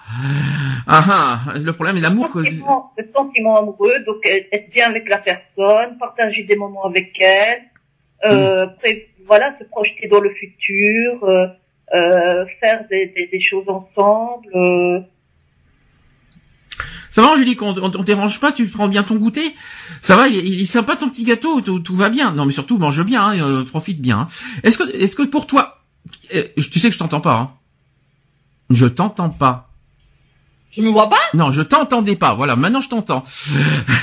Donc, je disais, je disais, Miss Angélique, pour toi, la base d'un couple, c'est le sexe ou c'est autre chose? Quelle est la base numéro un? D'un couple Toi qui as vécu 8 ans. Donc, qui vit et Déjà, qui je te rassure, c'est pas le cul. hein. Eh ben justement, c'est pour, c'est pour ça que je pose la question parce qu'il y en a beaucoup qui sont comme ça. Il y en a qui pensent qu'à ça en premier. Le cul, le cul, le cul. Moi, non, moi, c'est les sorties, la, la complicité, et, euh, ce qu'on faisait, tout ce, tout ce qu'on faisait au début, quoi. Et Alors, puis, euh, Complicité, en, dans quel sens? Parce qu'il y en a plein. c'est euh, vague. Complicité, quand on est, euh, quand on fait un truc, euh, je veux dire, Super. quand on fait une connerie. Super. C'est c'est vachement, c'est vachement euh, développé ce que tu dis. Euh, On fait un truc et des conneries. Admettons, quand on, en même temps, je te parlais de- quand, quand on essaye d'emmerder ma mère. Ah super la complicité, tous les deux. Super la complicité. Ah ça c'est super comme hobby. Bravo, félicitations. il y en a, il y en a, d'autres- il y en a d'autres comme ça comme hobby. euh, euh, sortir la chienne ensemble, par exemple. Oui, sortir la chienne. C'est bien comme faire, passion. bon, moi, après la chienne, voilà, c'est pas mon domaine. Hein. Moi, je vais assez à faire à la maison. Hein. Regarder les étoiles, euh, regarder Voilà. les étoiles. Mhm. Donc Faire un resto, faire un ciné, faire plein de choses entre, en- en- entre nous. Pas tout le temps quand il y a le gamin ou il y a les beaux-parents, les beaux-parents et toute la, la twinty quinty. Donc pour toi, en première position pour être en couple, c'est la complicité. Angélique. C'est toi, ça c'est le mot numéro un, qui, le seul mot qui te vient à l'esprit. Être en couple, c'est être complice.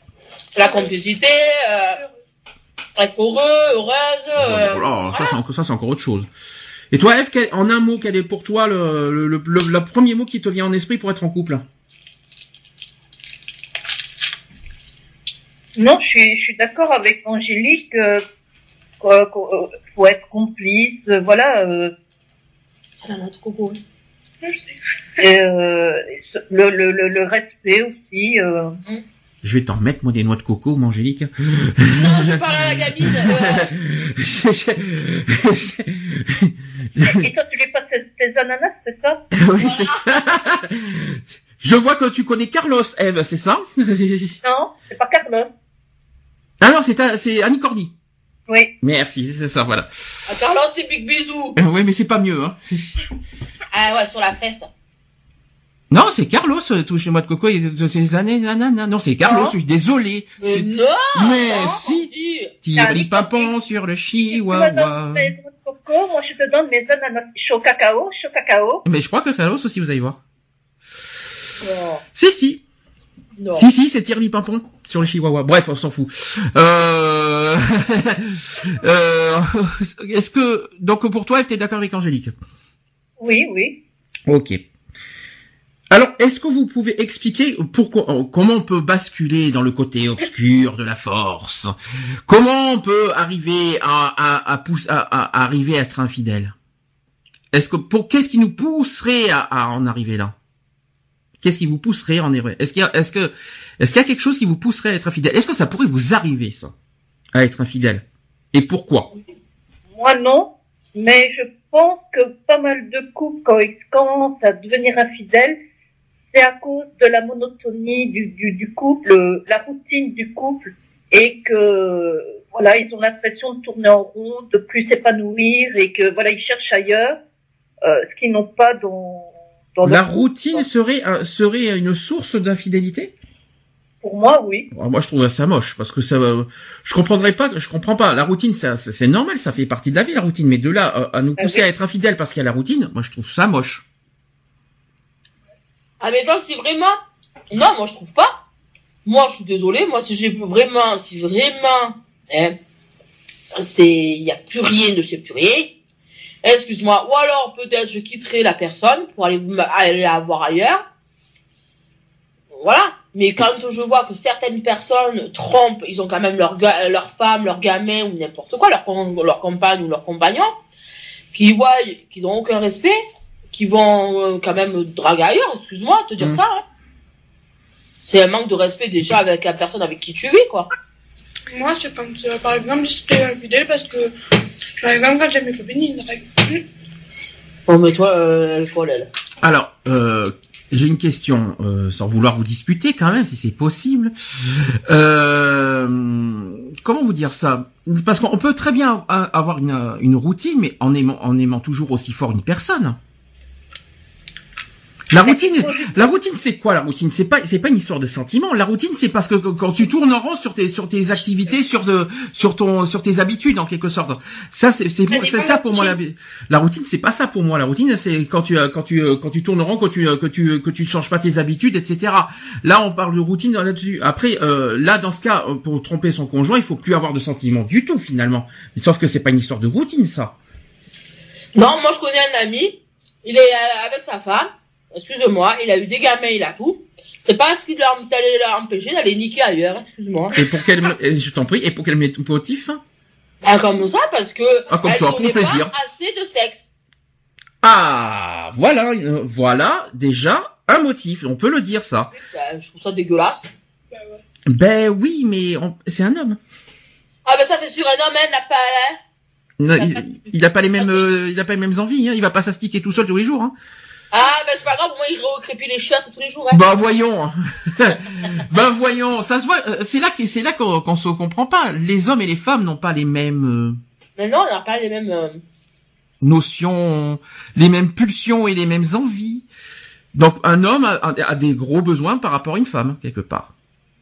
Moi, je faisais l'amour à Nathalie tous les jours, euh, Tous les jours. tous les jours et beaucoup, beaucoup de fois. Mhm. Et euh, ça l'a pas empêché de partir ailleurs. Eh ben justement à l'inverse. Alors il y a, il y a le il y a le côté inverse. Faire très peu de relations sexuelles, c'est sûr que ça pousse à l'infidélité, mais quand il y en a trop, quand c'est tous Elle, les jours euh, constamment, ne. Hein. c'est pas un petit peu Mais lourd, moi quand il y en a trop, moi ça m'écœurait. Hein. c'est Ça gonflait. Ben justement, ça on on- on peut pas en arriver à un dégoût à un moment quand il y en a trop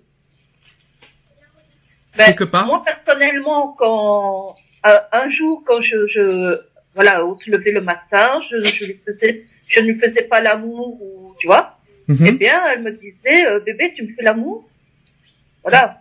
Donc, euh, si euh, c'était, je veux dire, ras-le-bol de sa part, euh, elle m'aurait pas demandé euh, de lui faire l'amour euh, si, euh, si vraiment euh, elle avait ce, ce, ce ras-le-bol, euh, comme tu dis, là. Alors j'ai des chiffres à vous apprendre. Alors c'est surtout chez les femmes. Sachez que 33% des femmes en France ont déjà été infidèles. Pourquoi que les femmes Parce que euh, c'est beaucoup sujet des femmes plutôt que les hommes. Et pourquoi que les femmes? Ben j'en sais rien. Hein. C'est, c'est- je suis tombé dessus hein, parce que j'ai, j'ai des chiffres de ça, mais j'ai pas, j'ai pas tout le monde. Alors sachez que 33% des femmes interrogées déclarent avoir déjà eu au moins un rapport sexuel avec une autre personne que leur partenaire habituel. Ça veut dire pendant la relation. Une proportion qui est en hausse parce qu'elles étaient seulement 24% en 2001. Donc ça a progressé. Donc imaginez, dans 10 ans, il y a- on va arriver à 50% si ça continue. C'était seulement à 10% en 1970. hein. Et encore à l'époque, je vous raconte pas. hein. Un pourcentage qui reste toutefois inférieur à celui des hommes. Eh bien, tu veux avoir les chiffres des hommes? Oui. 49% avoir, avoir fauté en 2016. Et les filles déjà combien? 33. Eh ben... euh, Voilà. Ça veut dire que les hommes sont plus, euh, voilà, que les femmes, c'est ça? Eh oui. Bah, Bien sûr. Mais voilà, oui. Ouais, mais 33% des femmes, c'est beaucoup, je trouve. Je- Voilà. hein. Oui, mais bon. Par On rapport à ce que, parce que, mecs. parce que, non, Eh euh, oui. non mais les hommes, on, on le sait, vous le saviez, on le, c'est pas, c'est pas, c'est pas une Les surprise. femmes, vous avez pas de cerveau. Vous avez une bite à la place d'un cerveau. Ça a toujours été dit. Parce que Euh, tu crois, parce que tu crois que les femmes n'ont jamais eu de, des envies de, hein, hein, hein, hein, de ailleurs. Hein? Ah non, non, moi non. Moi, pas Bah ma oui. connaissance, pas moi. Après, je sais pas les autres. J'ai moi. pas dit toi personnellement, je parle en général, s'il te plaît. Non. Non. Non. Non, non, non, non, non. Non. Non, les personnes que je connais, non, elles elles sont jamais allées voir ailleurs. hein. Alors, 46% des femmes interrogées se sont contentées d'un simple baiser sur la bouche. Je sais pas. euh, Alors justement, est-ce que embrasser, c'est tromper? Mais non. Ah, Ève. pour moi, oui. Quoi? Embrasser, c'est tromper ou pas? Oui, pour moi, oui. Et pour euh, Angélique, non. Non. Donc Laurent embrasse une fille devant toi, tu vas dire qu'il te trompe pas. Non, mais la meuf, je la défonce. Non, mais voilà, donc tu peux pas dire qu'il te trompe. Ah, tu pas tromper. Tromper, ça veut dire qu'il va tous les soirs peut-être la rejoindre, ou une fois, dans- une fois dans la semaine, ou deux fois dans la semaine qu'il va la rejoindre, qu'il va bouillave et qu'il revient. Alors, 21% des femmes disent avoir déjà entretenu une relation extra-conjugale avec des euh, rapports réguliers. Réguliers. Avec un avant. Tout de même. En tout, ce sont quand même 48% des Françaises qui admettent qu'elles se sont déjà adonnées à ce que l'IFOP appelle l'infidélité physique alors qu'elles étaient en couple. Une femme sur deux. Qu'est-ce que tu disais sur les hommes, Miss Angélique? Que on a la bite, euh, qu'on a une bite à la place du cerveau, c'est bien ce que tu as dit. Euh, Ouais, ouais, ouais. Ouais, 48% en- des, des Françaises, s'il te plaît, se, euh, se- sont, sont ad- se sont adonnées à l'infidélité physique en, en total. Et en garçon? 49. Oh bah, ouais, bah, bah, ouais, bah, bah, euh, Non, non, non, non, non, on dit rien, on n'a rien à dire. Non, non, mais de toute façon, j'avais toujours Non, non, non, non, non, non, non, les femmes sont pas si sages que ça aujourd'hui, je, vous, le- je te Non, rassure. maintenant, c'est vrai qu'il y a plus de chaudasse et que de chat. Ah, de- merci. de- de- Je préfère mieux enfin entendre ça. Alors, deux autres catégories d'infidélité étrangement nommées aussi et dites verbales ou physiques sont particulièrement plébiscitées. Il s'agit des jeux, des jeux de séduction. Alors, 45% des femmes y ont goûté. Il y a eu, il y a aussi les messages ambigus. Alors, plus d'une Française sur quatre a déjà trompé virtuellement son conjoint. Alors, virtuellement. Ça, c'est tout ce qui est Skype. Ouais. Ben, le- tout ce qui est plan cam. Ouais. Etc., etc. Donc, euh, tout de même, hein, une Française sur quatre, hein, euh, en virtuel, hein. Tout de même, hein. Alors, il y a aussi des fantasmes. Alors, fantasme, pour moi, c'est pas une tromperie, hein, d'avoir des fantasmes. On y est pour, on y est pour rien d'avoir des rêves, des rêves. euh, on- on- qui n'a jamais fait de rêve érotique à part, euh, euh, hormis son conjoint Qui ne l'a jamais fait ça? Angélique, c'est bien, je te vois. Donc t'es arrivé de quelqu'un d'autre à part, à part Laurent dans tes rêves les plus fous. Qui, à qui ça n'est jamais arrivé ça? D'ailleurs, et Eve, tu te souviens de ce sujet il y a l'an- l'année dernière? On en avait parlé de ça dans la 150e. donc, donc, ça nous arrive. Oui. Je, Voilà, c'est à moi qu'elle parle. donc, je, je- je répète la question. Est-ce que ça vous est déjà arrivé de rêver de quelqu'un d'autre? Je parle des rêves érotiques, hors, euh, autres que votre conjoint. Bien sûr. Bien sûr que oui, moi aussi ça m'est arrivé. Et Angélique, s'il te plaît, ne ne le cache pas, ça sert à rien, ce sont des rêves. Mais t'as rien à te reprocher, ce sont des rêves, on ne les contrôle pas, les rêves, on n'y est pour rien. Oh oui. C'est c'est pas un reproche, tout le monde dit, euh, tout le Ah, monde. bah oui. Et Yonette serait présent, il aurait il, il aurait été le premier à Oh, bah, l'admettre. hein. lui, c'est Il aurait été- Lui, en c'est le premier à à sauter. hein. Le premier, ça serait le premier à l'admettre. Ça, il aurait été là, sur- il aurait été là avec nous. euh, T'inquiète pas, il aurait dit cash. Alors, euh, je m'inquiète pas. eh bien, sachez que rêver de faire l'amour avec une autre personne que notre partenaire concerne 51% des femmes. Voilà, tout de même. Mais je pense qu'il y en a plein qui le cachent parce que je crois que tout le monde n'y échappe pas. de toute façon, ce sont des rêves, hein, de toute façon. Eh bien, autre chiffre. Alors attention, et là, et là, attention, c'est un autre chiffre de pire. 23% des femmes sont prêtes à tromper leur conjoint. et là, ce sont des chiffres, demi- ce sont des chiffres 2016. Mais c'est 2016, ça va. 2016, 23% des femmes sont prêtes à tromper leur conjoint. Ah ouais, pour quel motif? Alors, vous êtes actuellement en couple en plus, hein. donc euh, euh, inquiète-toi, Angélique. hein. Parce que ça date de 2016 le sondage. Donc, des 23% des femmes actuellement en couple déclarent qu'elles pourraient tromper leur conjoint si elles étaient certaines que personne ne soit un jour au courant. Oh putain. Ah bah dans ça, justement, ça fait le tour. Alors, c'est pas la peine, c'est le téléphone arabe. Alors tiens-toi bon, parmi les raisons qui les pousseraient à faire ces- à, donc à tromper leur conjoint, il y a l'attirance physique à 62% des cas. Il y a les sentiments pour la personne pour 55% des cas. Et il y a le manque d'affection du conjoint pour 50% des cas. Miss Angélique, es-tu d'accord? Tu sais, et comme tu dis, Sisteron, tout le monde est au courant, je ne m'inquiète pas, je serai, c'est pas grave, et même à la radio, je le, je le mettrai en haut de l'affiche s'il le faut. je le mettrai en titre, en titre spécial, en édition spéciale, s'il le faut. Angélique, merci la lèche. Là, c'est pas une lèche, là, je crois. je, crois- il me semble. Alors, que faire en cas de tentation? Alors, est-ce que ça vous est arrivé d'être tenté à être infidèle?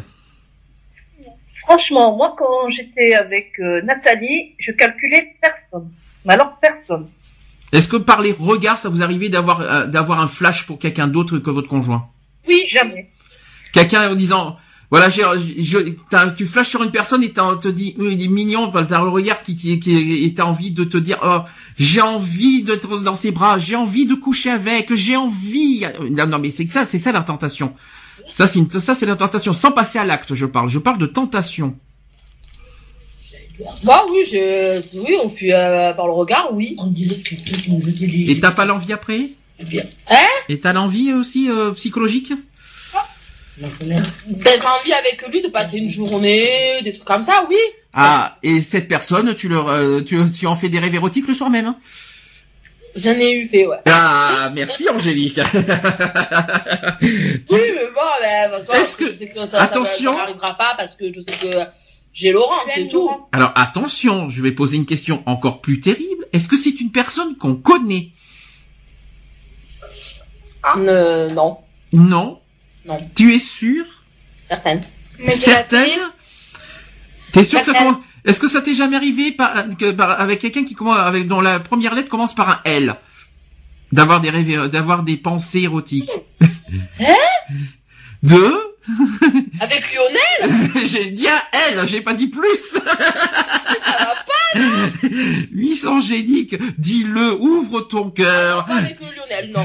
T'as jamais eu de rêve érotique avec Lionel? Parce que tout le monde flash sur Lionel, alors tu sais... euh, Ah ouais, flash sur Lionel, bah euh, oui, mais bon après, euh, voilà, quand je dis que t'as un beau cul ou t'as comme ça, c'est pas euh, pour, euh, voilà, non, non, pas avec Lionel. Non, Quel non, dommage qu'il soit pas là, parce qu'il aurait été là, il, aurait, il en aurait rigolé, je pense. Ah, ben c'est vrai que Lionel, c'est vrai, bah, c'est vrai qu'il a son attirance, hein. Oui. Je dis pas le contraire, hein. C'est vrai qu'il est beau gosse et tout bazar, je dis pas le contraire, hein. en plus, il s'est coupé les cheveux. Il a- il a- il a- Non, là, franchement, il est laid. Ah non, il est bien. Non, je. Non plus, j'aime pas. Alors, il a peut-être coupé un peu trop court, pour être honnête. Ouais. Voilà, c'est un peu trop court. Mais là, il a, c'est pour qu'il puisse se refaire repousser ses cheveux devant, surtout. Qu'il a fait ça. Ouais, pour pousser les cheveux devant, ouais. Voilà. Alors, que faire en cas de tentation? Donc, dans un couple, il arrive parfois C'est qu'un... mon chéri. Oui, moi aussi. Dans un couple, mais il arrive. il- hein. il- non, mais moi aussi. Donc, il arrive parfois qu'un grain de sable s'immisce et vienne enrayer la dynamique conjugale. Un ami envisagé sous un jour nouveau, euh, une rencontre, et le doute s'immisce. Trompé resté fidèle, on fait quoi? Bonjour Laurent, qui est parmi nous. Ça va? Il est beau aussi, derrière. Et dis donc, tu fais la Macarena euh... Mais il y a même Alexis qui est là, mais ça fait plaisir de te voir, Alexis. Com- Bonjour, Alexis, ça fait plaisir. il est tout timide, le pauvre. Alors, Non, c'est pas timide. bah, bah tiens, bah tu y va quoi. Attention, je suis pas timide, hein. Ah, Attention. franchement, il a évolué, je suis très fière de lui. hein. Ah, en tout cas, ça fait plaisir de le voir. Ouais. Alors, Passons. passons, passons sur les tentations, les sites de rencontres. Euh, non, moi, ça, ça, jamais, jamais aimé ça. Jamais, jamais, jamais? Non, les sites de rencontres, pour moi, non, je trouve ça un peu débile, je trouve. Alors- Euh, moi, je connais une personne qui était dessus, ben, franchement, je me demandais quel plaisir elle avait. Eh bien, un chiffre encore, sachez que 14% des Français utilisent des sites de rencontres. Voilà, d'après c'est d'après une, une étude approfondie euh, qui a été euh, mise euh, il y a pas très longtemps. Donc l'enquête révèle également qu'Internet joue un rôle modeste dans la formation des couples. Est-ce que vous pensez, est-ce que vous y croyez à l'amour sur des sites des rencontres? Moi, j'ai rencontré Nathalie sur un site de rencontre. D'accord, donc toi tu y crois largement. Euh, J'y croyais pas. euh, voilà, c'est la seule, euh, voilà que que j'ai fait comme ça, mais euh, franchement, je non. En, en, en règle générale, c'est elle qui a été mon exception, je vais dire. D'accord. Alors là, au côté pratique, euh, surtout masculine, hein, c'est vrai que les sites de c'est surtout masculin, hein, euh, qui est quand même répandu, euh, bien plus répandu qu'en 2006, date à laquelle l'INED avait pour la première fois abordé cette question dans une étude sur le contexte de la sexualité en France. Seuls 9% des personnes interrogées déclaraient avoir, alors avoir utilisé un tel site. Les Français sont aussi plus friands que ces sites que les Américains, qui ne sont que 9% à les utiliser. Alors ça, j'y crois pas, parce que 9% des Américains, euh, on va pas nous faire croire que les Américains sont supra fidèles quand même. hein. Alors, elle reconnaît en, outre que l'utilisation pourrait être, encore être plus répandue. L'enquête n'a pas pris en compte les jeunes de 18 à 25 ans. Eh bien oui. Alors l'enquête n'a pas pris les jeunes en fait. Donc en fait, il devrait y avoir beaucoup plus parce que les jeunes, vous savez comment c'est. Hein. C'est très, hein, on va pas, on va pas en, quand même. hein. C'est. Laurent, on a parlé beaucoup de toi aujourd'hui en amour. non parce que tiens-toi bon. Donc Angélique, elle est prête à te tromper. Elle est prête à te à, aller ailleurs. Euh, bon, euh, le resto mardi, ça l'intéresse pas. Et puis Je, je, je t'aime, Sandy, à la place. ah, donc en fait finalement t'avais raison Angélique. donc effectivement euh, Laurent avait un amant, effectivement. Eh une- oui. Ah, Et, euh, en plus, maintenant, il vient de l'avouer parce qu'au début, il avait la chienne à quatre pattes. euh, oui. Maintenant, il a tout. Donc t'as vu, tu vois finalement il a il suffit de faire le faux pour avoir le vrai. Ça va Laurent sinon? Oui, ça va. C'est la Saint-Valentin. Alors est-ce que maintenant qu'on a un couple devant nous, est-ce que vous voulez dire quelque chose entre vous deux Est-ce que maintenant qu'on a un couple, est-ce que vous voulez vous dire des choses d'amour entre vous deux? Moi, ma femme, je l'aime, je lui fais des bisous de partout, partout. Euh, je ne dirai pas où, ça c'est... c'est- Miaou. ça va, ouais. euh, Voilà. Miaou Miaou Bah, euh, mardi, je lui fais un bon restaurant, voilà, quoi. C'est tout ce que tu lui dis, c'est tout. euh, je t'aime. Au bout du je temps. l'aime et je l'aime et je l'aimerai. Non, ça, ça c'est Cabrel, ça. Je t'aimais, je t'aime et je t'aimerai. C'est ça que tu veux lui dire? Voilà. Et toi, Angélique, qu'est-ce que tu veux lui dire? Moi, Je dé... la chanson, toujours des mots. ah, je rigole, il le sait que je l'aime, mon chéri. hein. Même s'il a les, les chiens, il a son caractère de chien. Ouaf. Mais ça confirme. D'accord. Vive la Saint-Valentin, ça promet mardi, hein, je vous le dis. Ouais, Hein. mais il va, il, va se- il va avoir sa chérie en plus là-bas, à la Saint-Valentin. Alors, peut-on parler de couple stable dans les euh, dans les sites de rencontres? Sachez que dans moins de 9% des cas, euh, ça, ça concerne seulement 9% des cas dans, sur les sites internet. Ne, seulement 9% sont en couple stable sur les sites de rencontres. C'est pas terrible, hein Non. Ça- C'est pas, ça promet pas. Hein 9% arrivent à être en couple stable sur les sites de rencontres. Eve, Oui.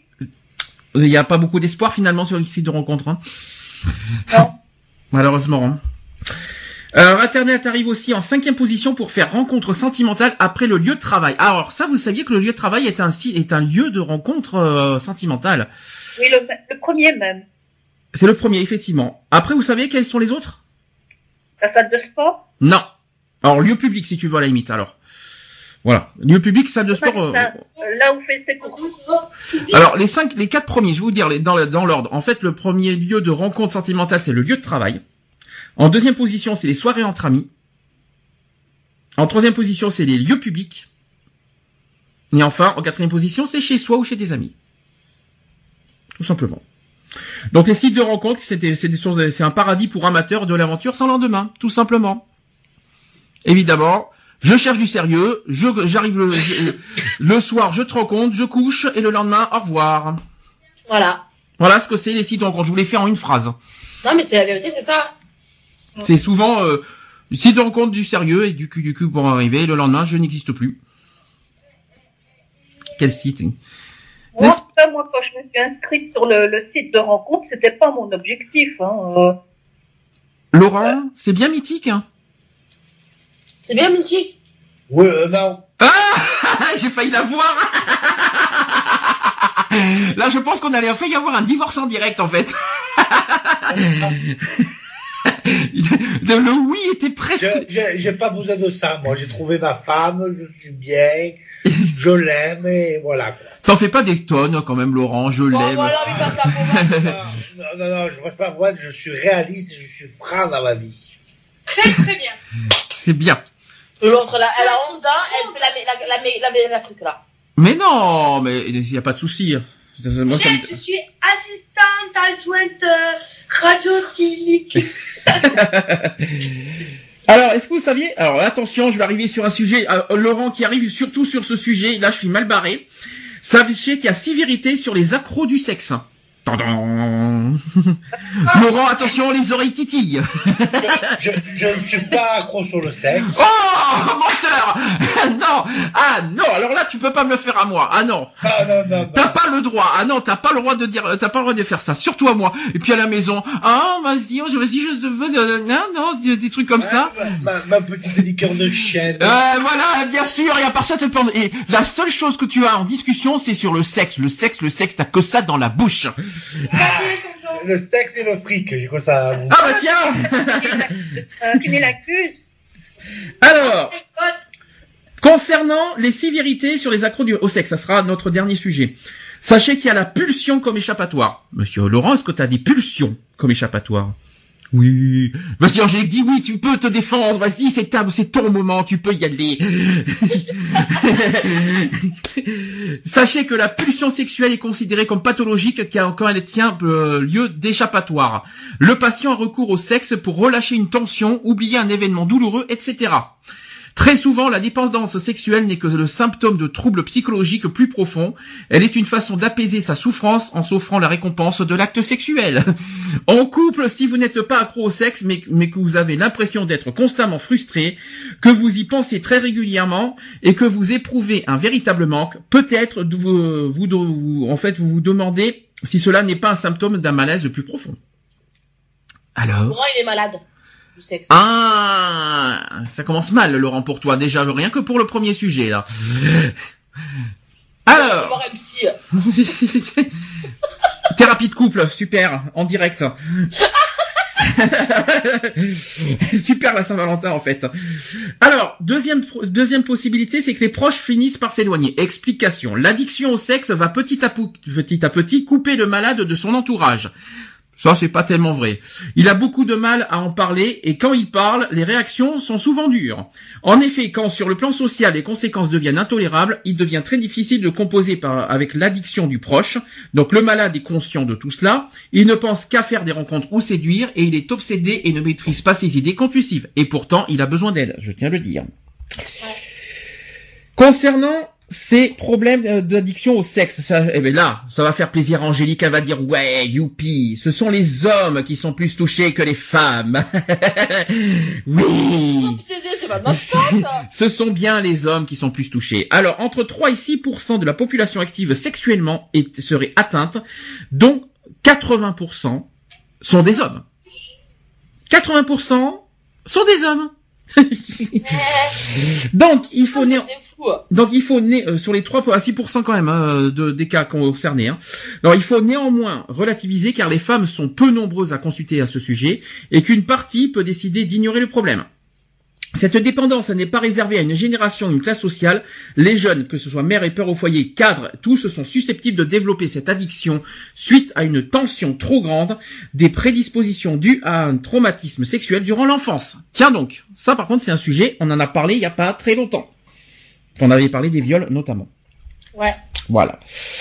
Donc effectivement, on peut en arriver des années plus tard à être malade à cause de- du passé. Effectivement. Après, sachez que le malade accumule les dépendances. Donc certains associent la dépendance sexuelle soit à un trouble obsessionnel compulsif, donc les TOC, soit à un trouble de la personnalité narcissique, soit à une dépression maniaque. Ça fait peur de, de dire ça. hein. Oui. Et enfin, et enfin, dernier dernier point, c'est aussi la crise de la quarantaine. Oh ben c'est bon, Laura il arrive dans la crise de la quarantaine. Alors la crise de la quarantaine. Je suis là. Donc la crise de la quarantaine, vous savez que la crise de la quarantaine commence à 35 ans quand même. Hein. Donc Ah ceux bah qui ont... bon, il est poil dans les... Alors la crise de la quarantaine, donc ceux qui sont ceux qui ont entre 35 et 49 ans, peut conduire dans certains cas à l'addiction sexuelle. Donc soit à la suite d'un divorce, la confiance en soi est mise à mal. Ensuite, l'individu peut pr- éprouver le besoin de se rassurer en multipliant les conquêtes. Et on retrouve ici aussi la faille narcissique évoquée à la slide précédente. Donc, bon à savoir aussi, c'est que pour sortir de ce schéma destructeur, il s'agit, il s'agit d'affronter ses peurs et prendre de l'âge, passer quelques années de sa vie seule, etc. Enfin, je rassure tout le monde, sachez que la dépendance sexuelle n'est pas définitive, c'est pas à vie, je tiens à le dire. On peut, on peut être soigné pour ça. Une psychothérapie et la participation à un groupe de parole permettent d'y remédier. Il y a des cures aussi de désintoxication qui peuvent aussi être envisagées, mais il convient tout d'abord que les personnes dépendantes commencent par admettre son addiction et ensuite, que les proches participent activement dans la guérison. Je tenais à faire ce petit sujet de prévention euh, aussi. Voilà le sujet. Est-ce que quelqu'un veut faire une petite conclusion? Alors, je rappelle que c'est un sujet spécial Saint-Valentin. Oui. Est-ce que vous avez des petits euh, dernières recommandations à faire pour la Saint-Valentin?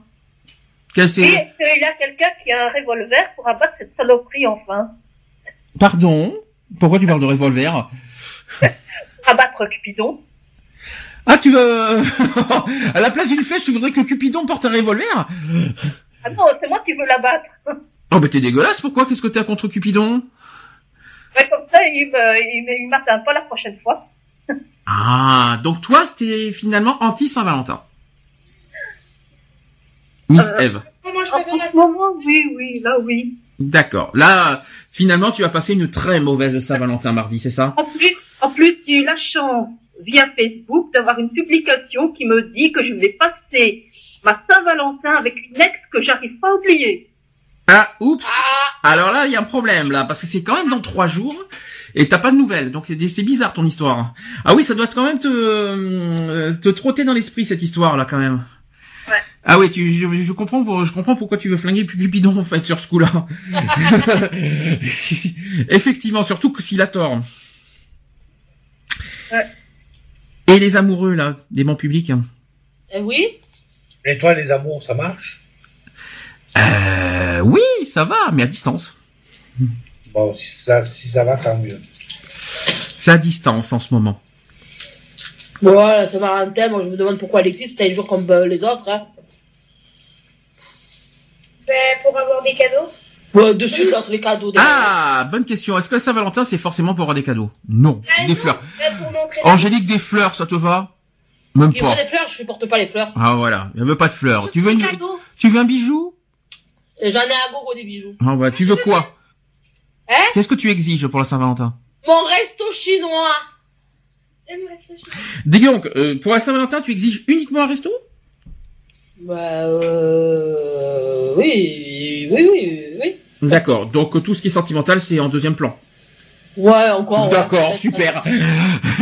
La troisième, je sais pas, troisième plein. Et toi, euh, et toi, Laurent, que vas-tu faire? Que vas-tu lui faire à part le resto? Tu vas pas lui faire un resto quand même, c'est pas suffisant une Elle Saint-Valentin. a eu déjà son petit cadeau, déjà. Tu vas lui offrir un, un cœur en peluche en marquant je t'aime dessus. Ça, j'ai lui offert une jolie paire de baskets. Ça, c'est ce qu'on appelle un cadeau Saint-Valentin, effectivement. Il y a un petit problème quelque part. Euh, ça, c'est de la Saint-Valentin. Ça. À offrir une paire de chaussures pour la Saint-Valentin, c'est plutôt original, tu sais. euh. Ben, c'est ce qu'elle va- ce qu'elle a voulu, hein. Pour son anniversaire, pour Noël, je comprendrais, mais pour la Saint-Valentin, quand même. Bah, c'est pas difficile. hein. Et je lui offrirai un bouquet de roses aussi. Oui, noir, non? Noir, blanche, rouge, qu'est-ce que... Ça. Ah, rouge, bien. En tout cas, je vous souhaite, quoi qu'il en soit, tous les deux, hein, une très joyeuse Saint-Valentin. Et on souhaite, à- et on souhaite, quoi qu'il en soit, tous les amoureux la même chose. Ah oui. Hein, c'est très Seulement à important. toi, qu'à Eve. Mhm. Voilà. Que qu'on soit célibataire ou non. Oh, des fois, je crois qu'on va tous, euh, je crois qu'on va tous se réunir et puis hein, on va faire euh, la fête sur euh, la guerre free, la radio là. La quoi? La guerre à Free? Ouais, la guerre free radio. D'accord. Retrouvez nos vidéos et nos podcasts sur www.equality-podcast.fr.